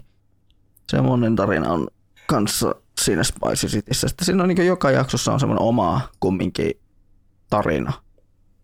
Että se on semmoinen huomattavasti episodisempi keissi, mutta siinä on kumminkin aina jakso alkaa semmosesta, siinä on semmoinen niinku tarinankertoja, joka esittelee sen tarinan aina, ja sitten siinä on sitten se tarina, sitten on lyhyt semmoinen loppurutistus, loppusketsi, tai loppu, en tiedä miksi sitä voisi kutsua, mutta semmoinen loppuosuus kanssa sen tarinankertojen kanssa. Ehkä mä ostin joku juttu, että se on puhumassa puhelimeen tai jotain vastaavaa ja sanoo, että hyvää yötä ja sellainen katsojalle.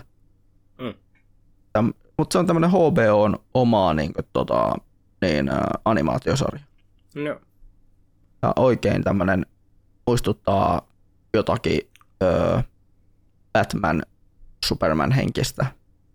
DC Comicsin sarjoja kumminkin muistuttaa tosi paljon animaatiotyyliltä ja semmoista niin oikein ysärihenki siinä sille, ainakin se animaatiotyylinsä puolesta, niin kyllä tulee vastaan. Mutta hirveän hyvältä vaikuttaa se sarja vieläkin.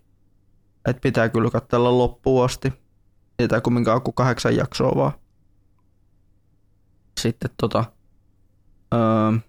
sitten tossa vaihdoin tuolle. Meillä on siis, mulla on itsellä täällä kämpillä tommonen DNA-boksi, se DNA-TV-boksi, niin siirsin sen sitten tonne meikäläisen makuuhuoneen puolelle, niin saapii siellä sitten sängyssä ennen nukkumaan menoa katsella sarjoja tai jotakin, ja siellä sitten niin yksi ilta ennen nukkumaan menoa aloin katselemaan DC Comicsin Harley Quinn nimistä sarjaa. Ja animaatiosarja sekin. Mutta oli muuten aika helkkari siisti olone supersankarisarjaksi. Mm. Tai supersankarisarja siinä mielessä, että meidän päähenkilön on pahis. Niin kyllä. niin ja vielä tunnettu Batman pahis kaiken lisäksi, niin se, jos tiedät Suicide Squadin version Harley Quinnistä. Joo, mä itse on ainakin ne molemmat leffat on nähnyt ainakin kyllä. Niin, niin se versio Harley Quinnistä on tässä sarjassa niin päähenkilönä. Joo.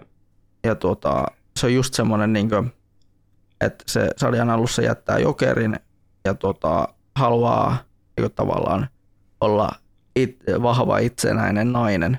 Mm. Ja että en mä niin kuin, Jokeria tarvitse niin kuin, maailmanvalloitukseen. Ja haluaa itse niin kuin, alkaa siihen niin kuin, olla itse semmoinen niin kuin, samalla tavalla superrikollinen kuin Jokeri. Mm. Mutta huomattavasti rajumpana ihmisenä. Ei kyllä. Niin onko se onko se niinku sama näyttelijä kuin noissa Suicide Squadissa Harley Quinnillä? Ääninäyttelijästä mä en. Se on ääninäyttelijä. Pitääkö nyt varmistaa nopset, kuka sillä on ääninäyttelijänä sillä? Se Harley Quinn animated series kyseessä, siis animaatiosarja kyseessä. Taitaa Kelly Kuoko on itse asiassa ääninäyttelijänä Harley Quinnillä. No sit se on eri. Eli Kelly Kuoko tunnetaan siis parhaiten varmaan tuosta The Big Bang Theoryn pennynä. Joo.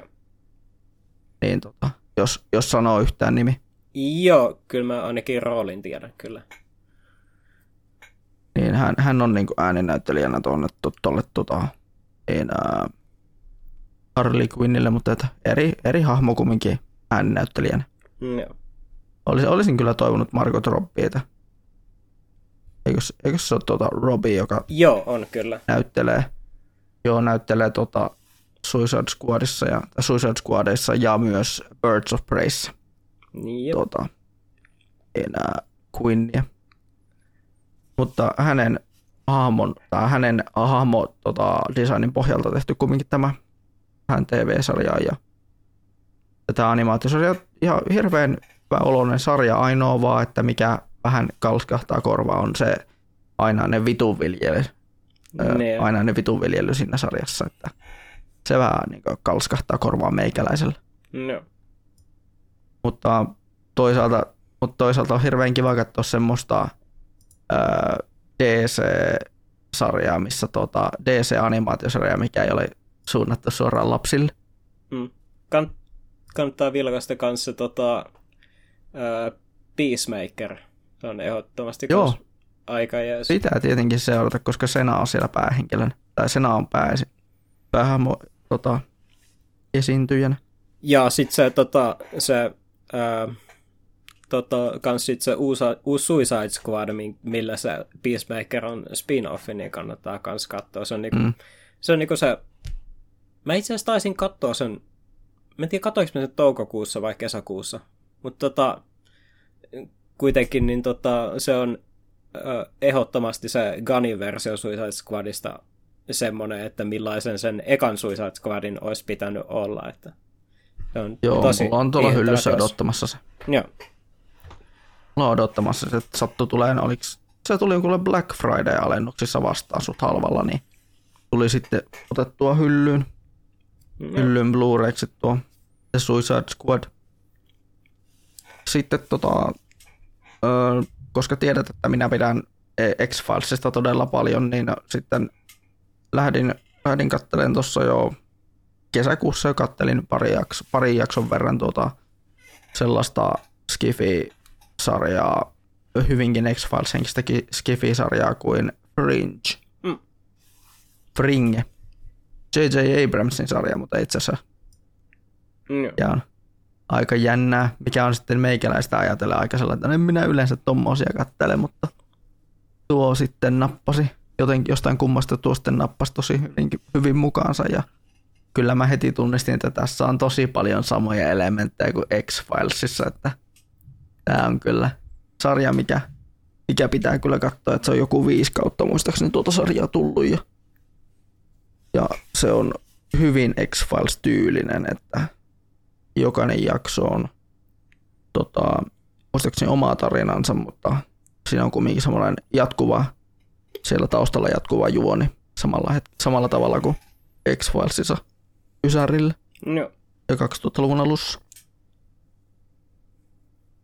Sitten pelipuolella mä oon tosi huonosti pelannut, kun täällä on ollut tosi lämpimät säät täällä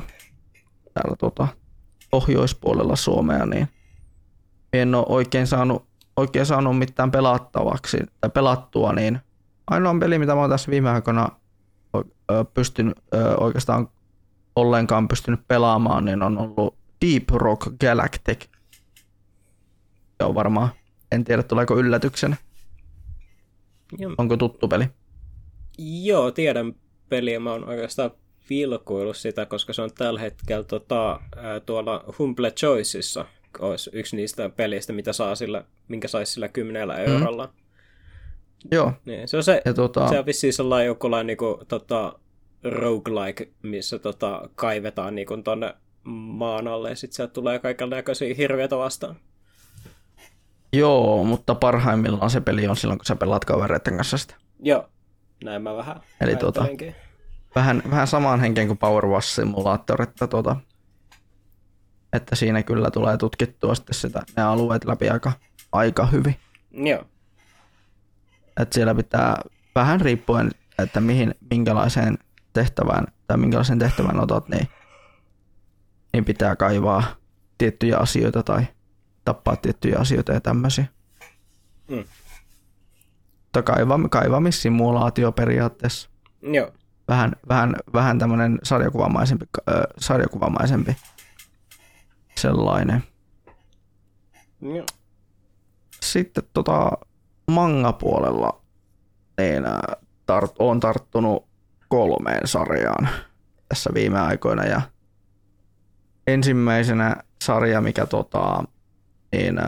tuli tuossa aloitettua ennen Desukonia, tai oikeastaan matkalla Desukoniin, niin luin Chainsaw Manin. Chainsaw Mania olen lukenut, ja mulla on nyt hyllyssä 5 pokkaria sitä, ja olen lukenut niistä 5 2.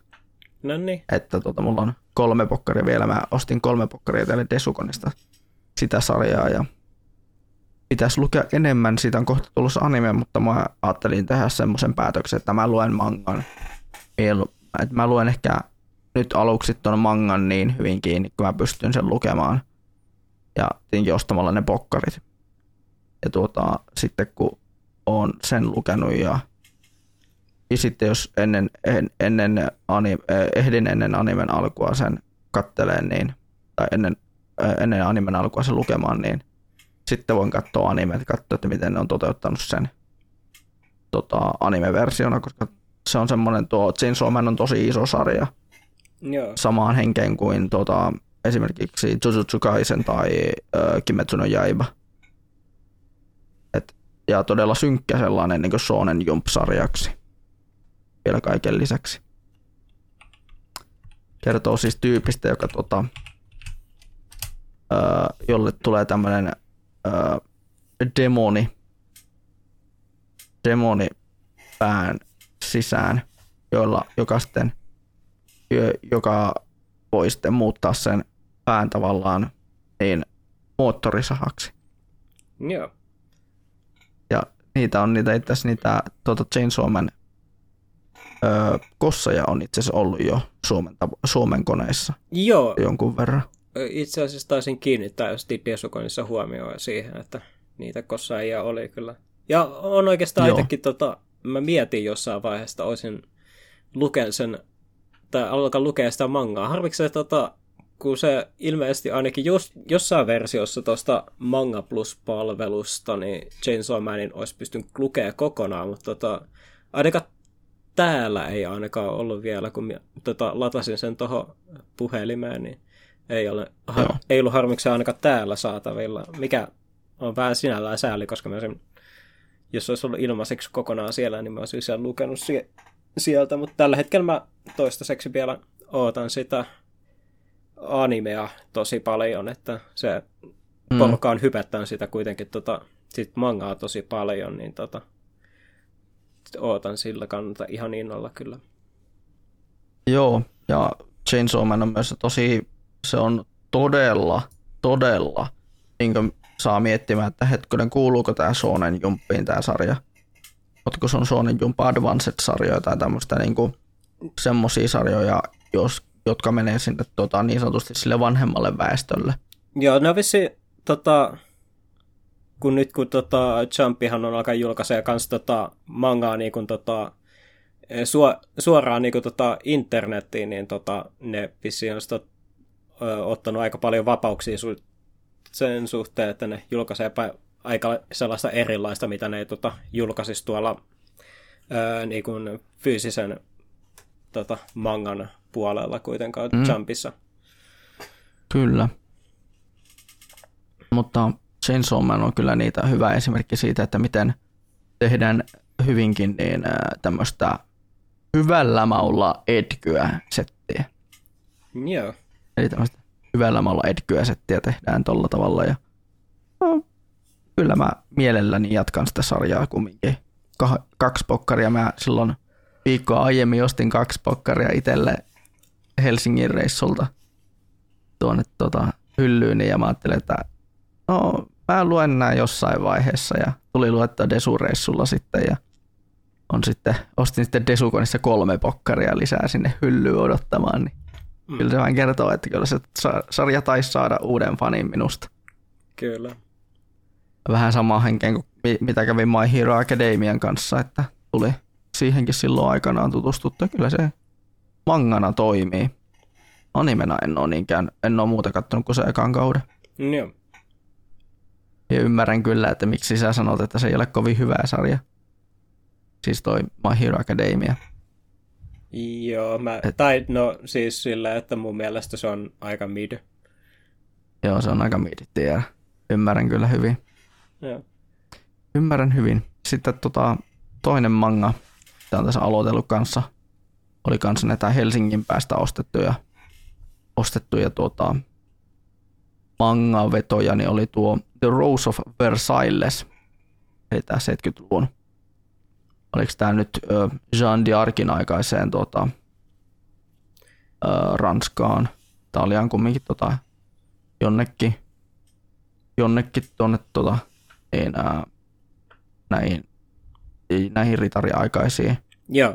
Ritariaikaisiin setteihin perustuva mangasarja ja todella legendaarinen sellainen, kun kumminkin kyseessä on sitten myös tarina, joka käsittelee tosi hyvin sukupuolirooleja. Et tarviiko aina olla mies, että voi olla ritari? Tai niin, niin, että voi olla tälleen niin sanotusti, niin kuin, että tarviiko aina olla neidon pulassa? Että voiko aina välillä olla niin, että se neito voi olla se sankari. Joo. Eikö se ole shoujo manga vissiin? Se on shoujo, kyllä. Joo, kyllä. Eli ja huomattavasti paremmin toteutettu tuo Rose of Versailles, kun toi mä luin tuossa keväällä semmoisen sarjan kuin, tai luin ensimmäisen pokkarin semmoista sarjasta kuin Sword Princess Amaltea. Tai joo, kyllä Sword Princess Amaltea. Mm, ja se sitä on nyt julkaistu 2 pokkaria suomeksi, sitä sarjaa. Niin Rose of Versailles on huomattavasti paremmin toteutettu kyllä, kuin se Sword Princess Amaltea, koska jotenkin siinä Rose of Versaillesissa vaan nappaa kaikki asiat paljon paremmin, että se tosiaan toteuttaa ne oikeasti kaikki asiat siinä, jos ei ole semmoista hirveän geneeristä shoujoa omasta mielestä tuo. Mutta kyllä sen huomasikin, että se on tosi iso sarja tuo Rose of Versailles, koska Versailles Nobara. Se on niinkin iso, että sen ne mangat maksaa, on kovakantisia julkaisuja ja ne maksaa ja tosi hyvä laatuisia julkaisuja, ne maksaa sen joku 50 kappale. Niin, aivan. Et ne on ihan oikeasti, niissä on niinku kaikki, että siinä on niinku pinnassa on, siinä mangan pinnassa on kohokuvioitu se logo ja sitten se kansi ylipäätään näyttää tosi kalliilta ja sellainen. No. Ja sitä on 5 kirjaa tehty. Tästä on niinku 5 kirjaa jaettu se manga. No. Ne on semmoisia omnibus-julkaisuja. Mm. Sitten tietenkin tuossa kun Desukonissahan ostin sulta ne Magical Girl Apocalypset, niin tuli vilkastua siihen sarjaan ja mä oon sellainen, että joo, tuleepä nyt luettua ainakin tämäkin, että tää kyllä vaikuttaa semmoiselta, että ei voi vakavalla naamalla lukea kyllä. Joo, se on aika hyvin reunaisa. Hyvin reunaisa kyllä, mä oon huomannut itsekin, mä oon sellainen, että miksi tässä on semmoinen sama fiilis kuin Dead Man Wonderlandissa? Joo, ja mulle tuli aika vahvasti mieleen esimerkiksi High School of the Dead siitä. No joo, kieltämättä. Mulle tuli just Dead Man Wonderland ja High School of the Dead tuli kyllä kans mieleen siitä. Kyllä. Ehkä pitää vaan eteenpäin mä lukea sitä ekasta pokkarista, että jos siellä alkaa tulla sitten vähän semmoista enemmän fanservice painotteista settiä jo. Ai, se jos on yhtään niinku toi Magical Girl Site, mikä on periaatteessa prequeli tuolle mangalle, niin siellä tulee varmaan todennäköisesti jotain hyvin jänneä twistejä jossain vaiheessa. Joo. Itsehän mun Guilty Pleasure-sarjoihin itseasiassa kuuluu Magical Girl Site. Joo, sama. Silleen, että mä aikoinaan sen droppasin silloin ekaa jaksoa, kun se oli niin törkeän edky, mutta mä sitten pari vuotta, silloin muutama vuosi myöhemmin sitten katoin sen sitten kokonaan. Se on niin kuin täysin, ajoittain ihan täysin bonkers-sarja. Mutta niin. Kyllä se silloin, kun se ei ole niin kuin ihan silloin, kun se ei ole niin kuin ihan uskomattoman hölmöä esimerkiksi silloin loppupuolella, niin se on jopa sellainen sarja, mikä voi ottaa ihan tosissaankin, mutta kyllä siinä välillä on vähän silleen hieman naurulla pidättelemistä, kuinka jäätävän reunaisa se on. Mm. Joo, ja varsinkin se, jos puhutaan reunaisuudesta, niin se päähenkilön se velipoika. Oi vittu, se on kyllä semmoinen reunamestari. Joo, se on kyllä. Että mitä tekee velipoika, kun niin hänellä on stressiä. Joo, se on niinku purkaa sen kaiken pikkusiskonsa. Joo, se on sellainen niinku vaan yksinkertaisesti niin absoluuttisen paha hahmo, että en naurattaa ja sitten se mikä siinä keskellä sarjaa tulee, sitten se skenaario, missä se on mukana, niin ei sitä oikein osaa katsoa hymyilemättä, ja kaiken lisäksi se tilanne vielä ratkotaan Deus Ex Machinalla, niin joo. ei voi sanoa mitään muuta kuin voilaan. Jep. Voilaan vittu. Kyllä. Mutta kyllä sentään voi sanoa, että paha saa palkkansa loppujen lopuksi. Kyllä. Viimeinen jakso, voi pojat, mikä lopetus. Mm. Siellä saattaa nakkia mennä vähän muuhunkin piiloon. Ei, kyllä. Ja sitten sieltä tulee jotain tai silleen, että mitä tuli jotain screencappeja siitä mangalta niistä sarjan jälkäisistä chaptereista, niin voi pojat. Me hetken jopa ajattelin, että olisin lukenut sitä mangaa, mutta en mä jakson nähdä vaivaa. Et halunnut lähteä siihen. Joo, et välttis kuitenkaan. Et halunnut lähteä huutistelemaan. Joo, ei. Ehkä mä mieluummin nää mangan lukemisen säästän sellaiseen niin kuin taatusti hyviin teoksiin. Mm. Sitten anime-puolelta niin oon aloittanut kesäkautta tässä sillai pikkuhiljaa. Niin meikäläisen kesäkauden animesarjat, mitä olen katsellut tässä, niin aloittelin tuon vuokra niin vuokramöttö sen kakkoskauden, eli Renta Girlfriendin kakkoskauden, ja hirveän kivalta vaikutti heti alkuun. Joo. Ei ole semmoista, ei voi sanoa, että ei ole mikään, että sarja ei ainakaan ekalta jaksoltaan kakkoskaudella niin vaikuttanut semmoiselta Aisan kannattajasarjalta, eli että se ei ainakaan ollut semmoinen jäätävä kukkaussarja, kuten se ekakausi ainakaan antoi ymmärtää sitä päähenkilöstä. Sitten aloitin tänään itse asiassa sitten tuon voisiko sitä kuvailla sarjan nimeltä, voisiko sitä ehkä kuvailla lausella, että tärkeintä on, että pikkulapset kärsii. Eli sarjan nimi on siis Made in Abyss, niin tuli sen kakkoskausi aloitettua tänään. Ja... No. Oi pojat! Oi. Voisin sanoa, että jumalauta, jälleen on seikkailun tuntua ilmassa. Oi.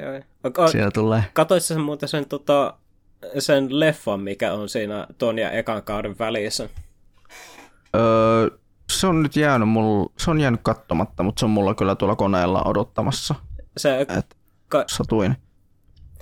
Joo. Se kansi kyllä katsoa, koska se on ensinnäkin se on tosi hyvä anime-elokuva, niin sitten se kertoo kans sen, että mitä niinku päästään siihen niinku toisen kauden alkuun.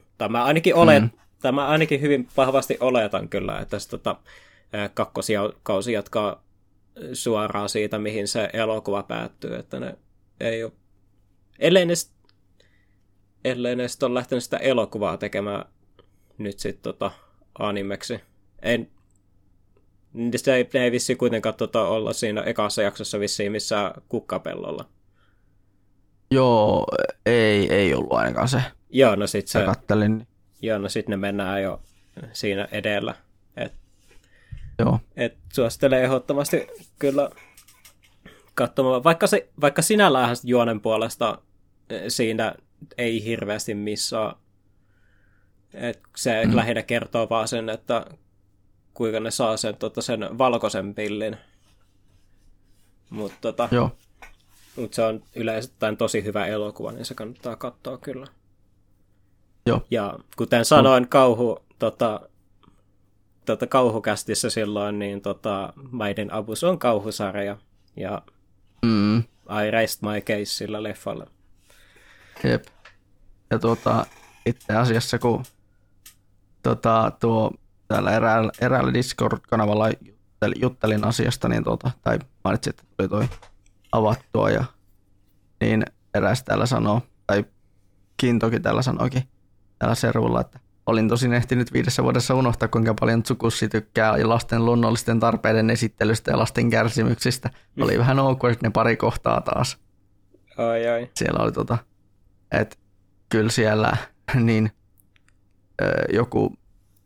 joku Nero oli kääntänyt mangaa englanniksi tuonne internettiin, niin siellä oli omissa ääniefekteissä muun muassa lolly sounds of pooping ja muffled sounds of lolly suffering. Eli todellakin sellaista hyvän mielen sarjaa kyseessä. Kyllä.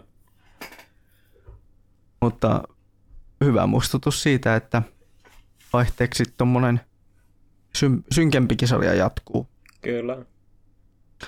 Ja jos puhutaan tällaisista vielä yhäkin näistä synkistä sarjoista, niin tämmöinen oikein mukava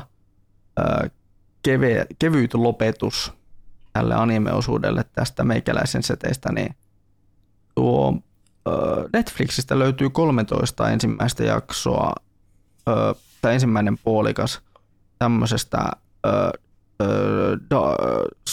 synkästä fantasiasarjasta, joka yhdistelee myös heavy metallin, paljon heavy metalliviittauksia. Eli sarjan nimi on Bastard Dark Fantasy Heavy Metal. Oliko Heavy Metal Dark Fantasy? Niin sen niminen sarja kuin Bastard, ja kertoo siis tämmöisestä jäbästä kuin Dark Schneider. Ja kyseessä on siis tämmöinen todella myyttinen ritarijäbä, joka ohjasti tämmöisiä pahamaineisia muita vahvoja ritareita. Ja huvitti hirveästi. Mua vaan huvitti hirveästi se, että kun heti päähenkilönkin nimi on viitaus accepti. Joo. Ja sitten ja itse asiassa yhden liikkeen ja yhden loitsun nimi siellä on accept. Ai. Mm. Joo, ja sitten muutenkin Bastard, niin se ei ota itseänsä kovin vakavasti. Joo. Sanotaan nyt näin, että siis se on kyllä niinku se, niin kuin The Dark Schneiderista kertoo, niin se kertoo siis siitä jätkästä ja sitten sen, hänen niin kuin, tavallaan hänen uudesta ruumiillistumisestaan tämmöisenä 15-vuotiaana pikkupoikana. No. Ja tämä pikkupoika nimeltään, oliko se Lucien? Ja, ja sen pikkupojan tämmöisestä huoltajatyypistä, tai tämmöinen, voisiko sanoa enemmän tämmöinen huoltaja ehkä enemmänkin, tämmöinen pikkusen vanhempi ehkä, niin tämmöinen teinityttö nimeltään, oliko se nyt Lady Jouko, niin ja kertoo siis näistä kahdesta ja sitten niin kuin, ja ehkä enemmänkin just tämän Dark Schneiderin hyvinkin eriskummallista seikkailuista, synkistä seikkailuista. Mm. Ja niin jotenkin se sarja, kun se ei ota itseänsä tosissaan, niin se on jotenkin niin viihdyttävää kumminkin katsoa. Sitä on niin helppo katsoa. Että se ei ole, että jotenkin se kaikki synkkä fantasia-elementti, niin se on niin sellainen, se on jotenkin mun mielestä sellainen kumminkin hyvin toteutettu. Että ne synkät fantasia-elementit kyllä sieltä löytyy, mutta ne menee kyllä peittoon sen komedian kanssa, sen suuren määrän sen komedian kanssa. No. Mitä siitä tulee varsinkin kun katsotaan Lady Joukon ja tämän Dark Schneiderin välistä suhdetta. No. Että Jouko on tämmöinen hyvinkin tulisieluinen henkilö ja sitten niin Dark Schneider ehkä vähän tämmönen naisten kaataja tyyppi, niin voin nyt kuvitella mikä millainen heidän kahden välinen suhde oikein on. Että toinen saattaa korvasta repiä ja toinen yrittää kyllä. Niin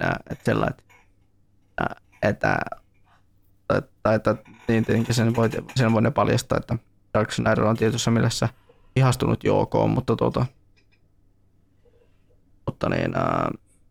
muuten semmoista aika kliseistä jopa sanoisin tuon tuommoisen synkän fantasian tyylistä settiä, että se jos tietää esimerkiksi mitä niin Berserkissä on ja vastaavan tyyppisissä sarjoissa, niin aika paljon sillä Bastardissakin on paneemista. No niin. Et ei edes yllätä. Mä oon sellainen, että joo, tää on synkkää fantasiaa. En ole yllättynyt edes siitä määrästä paneemista tässä sarjassa. Joo. Mutta sentään niitä panokohtauksia ei näytetä. Ja on hyvä juttu vai? Hmm. Tai ainakin ne kierretään sellainen, että ne on tehty hyvän maun rajoissa. No.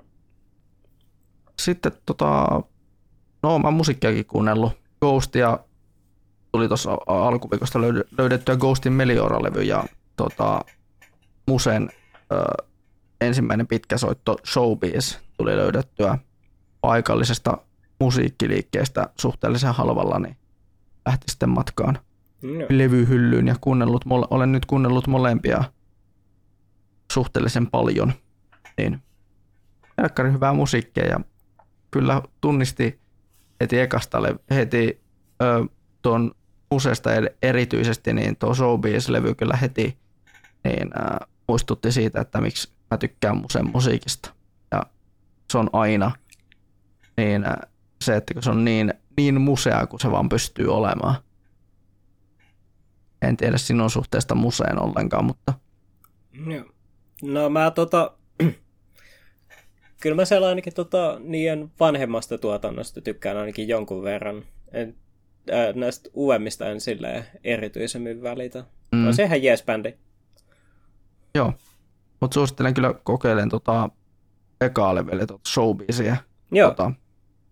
Ja tunnistat heti, kun sä kuuntelet, että sä tunnistat heti ne samat musemaisuudet siellä, mitä niissä vanhemmissakin levyissä on. No. Että ei ole kyllä mikään yllätys. Mutta sitten toi Melioran Ghost on Ghost. Mm. Ei tarvitse varmaan enempää sanoa. Joo, ei välttis. Sulle kans tuttu yhtye. Joo, kyllä. Mut joo, semmoista on minä kulutellut tässä. Joo. Oiskohan tää? Tässä viime aikoina. Joo. Oiskohan tää podcasti aikaa tässä sitten? Joo, mä katselen tässä Audacityn nauhoituslinjaa, se on joku 3 tuntia jo täynnä, että... Joo, kyllä. Oi pojat, taas tuli tämmönen vähän pidempi kästi. Jep. Mutta joo. Mutta ei voi mitään, siis tämmöisenkin välillä tulee, että pidempiä jaksoja välillä vähän lyhyempiä. Ja... Kyllä. Mutta voi sanoa ainakin, että kunnon penkkiurheilua ainakin tulee harrastettu, jos ei muuta tämän projektin tiimoilla. Kyllä. Mistä meidät löytää? Meidät löytää somesta sekä Twitteristä että Instagramista @mediamelankolia, mutta kaikki linkit, kaikki meidän sosiaalisiin medioihin, myös Discordiin löytyy osoitteesta linktr.ee/mediamelankolia. Ja ihmeessä sinne Discordiin kannattaa liittyä, koska sinne otetaan mielellämme niitä aiheehdotuksia vastaan, mutta samalla voitte myös antaa aiheehdotuksia meille tuolla sähköpostiin, eli mediamelankolia@gmail.com. Että sellaista settiä on sieltä. Ja. Mitähän muuta? Ei meitä varmaan mistään muista palveluista löydy. Paitsi tietenkin jaksot voitte kuunnella Spotifysta tai SoundCloudista ainakin. Koska SoundCloud on meidän tämä pääjulkaisualusta, mihin me julkaistaan jaksot, mutta ne tulee sitten myös Spotifyhin ja ehkä muihinkin alustoihin ilman mitään sen suurempia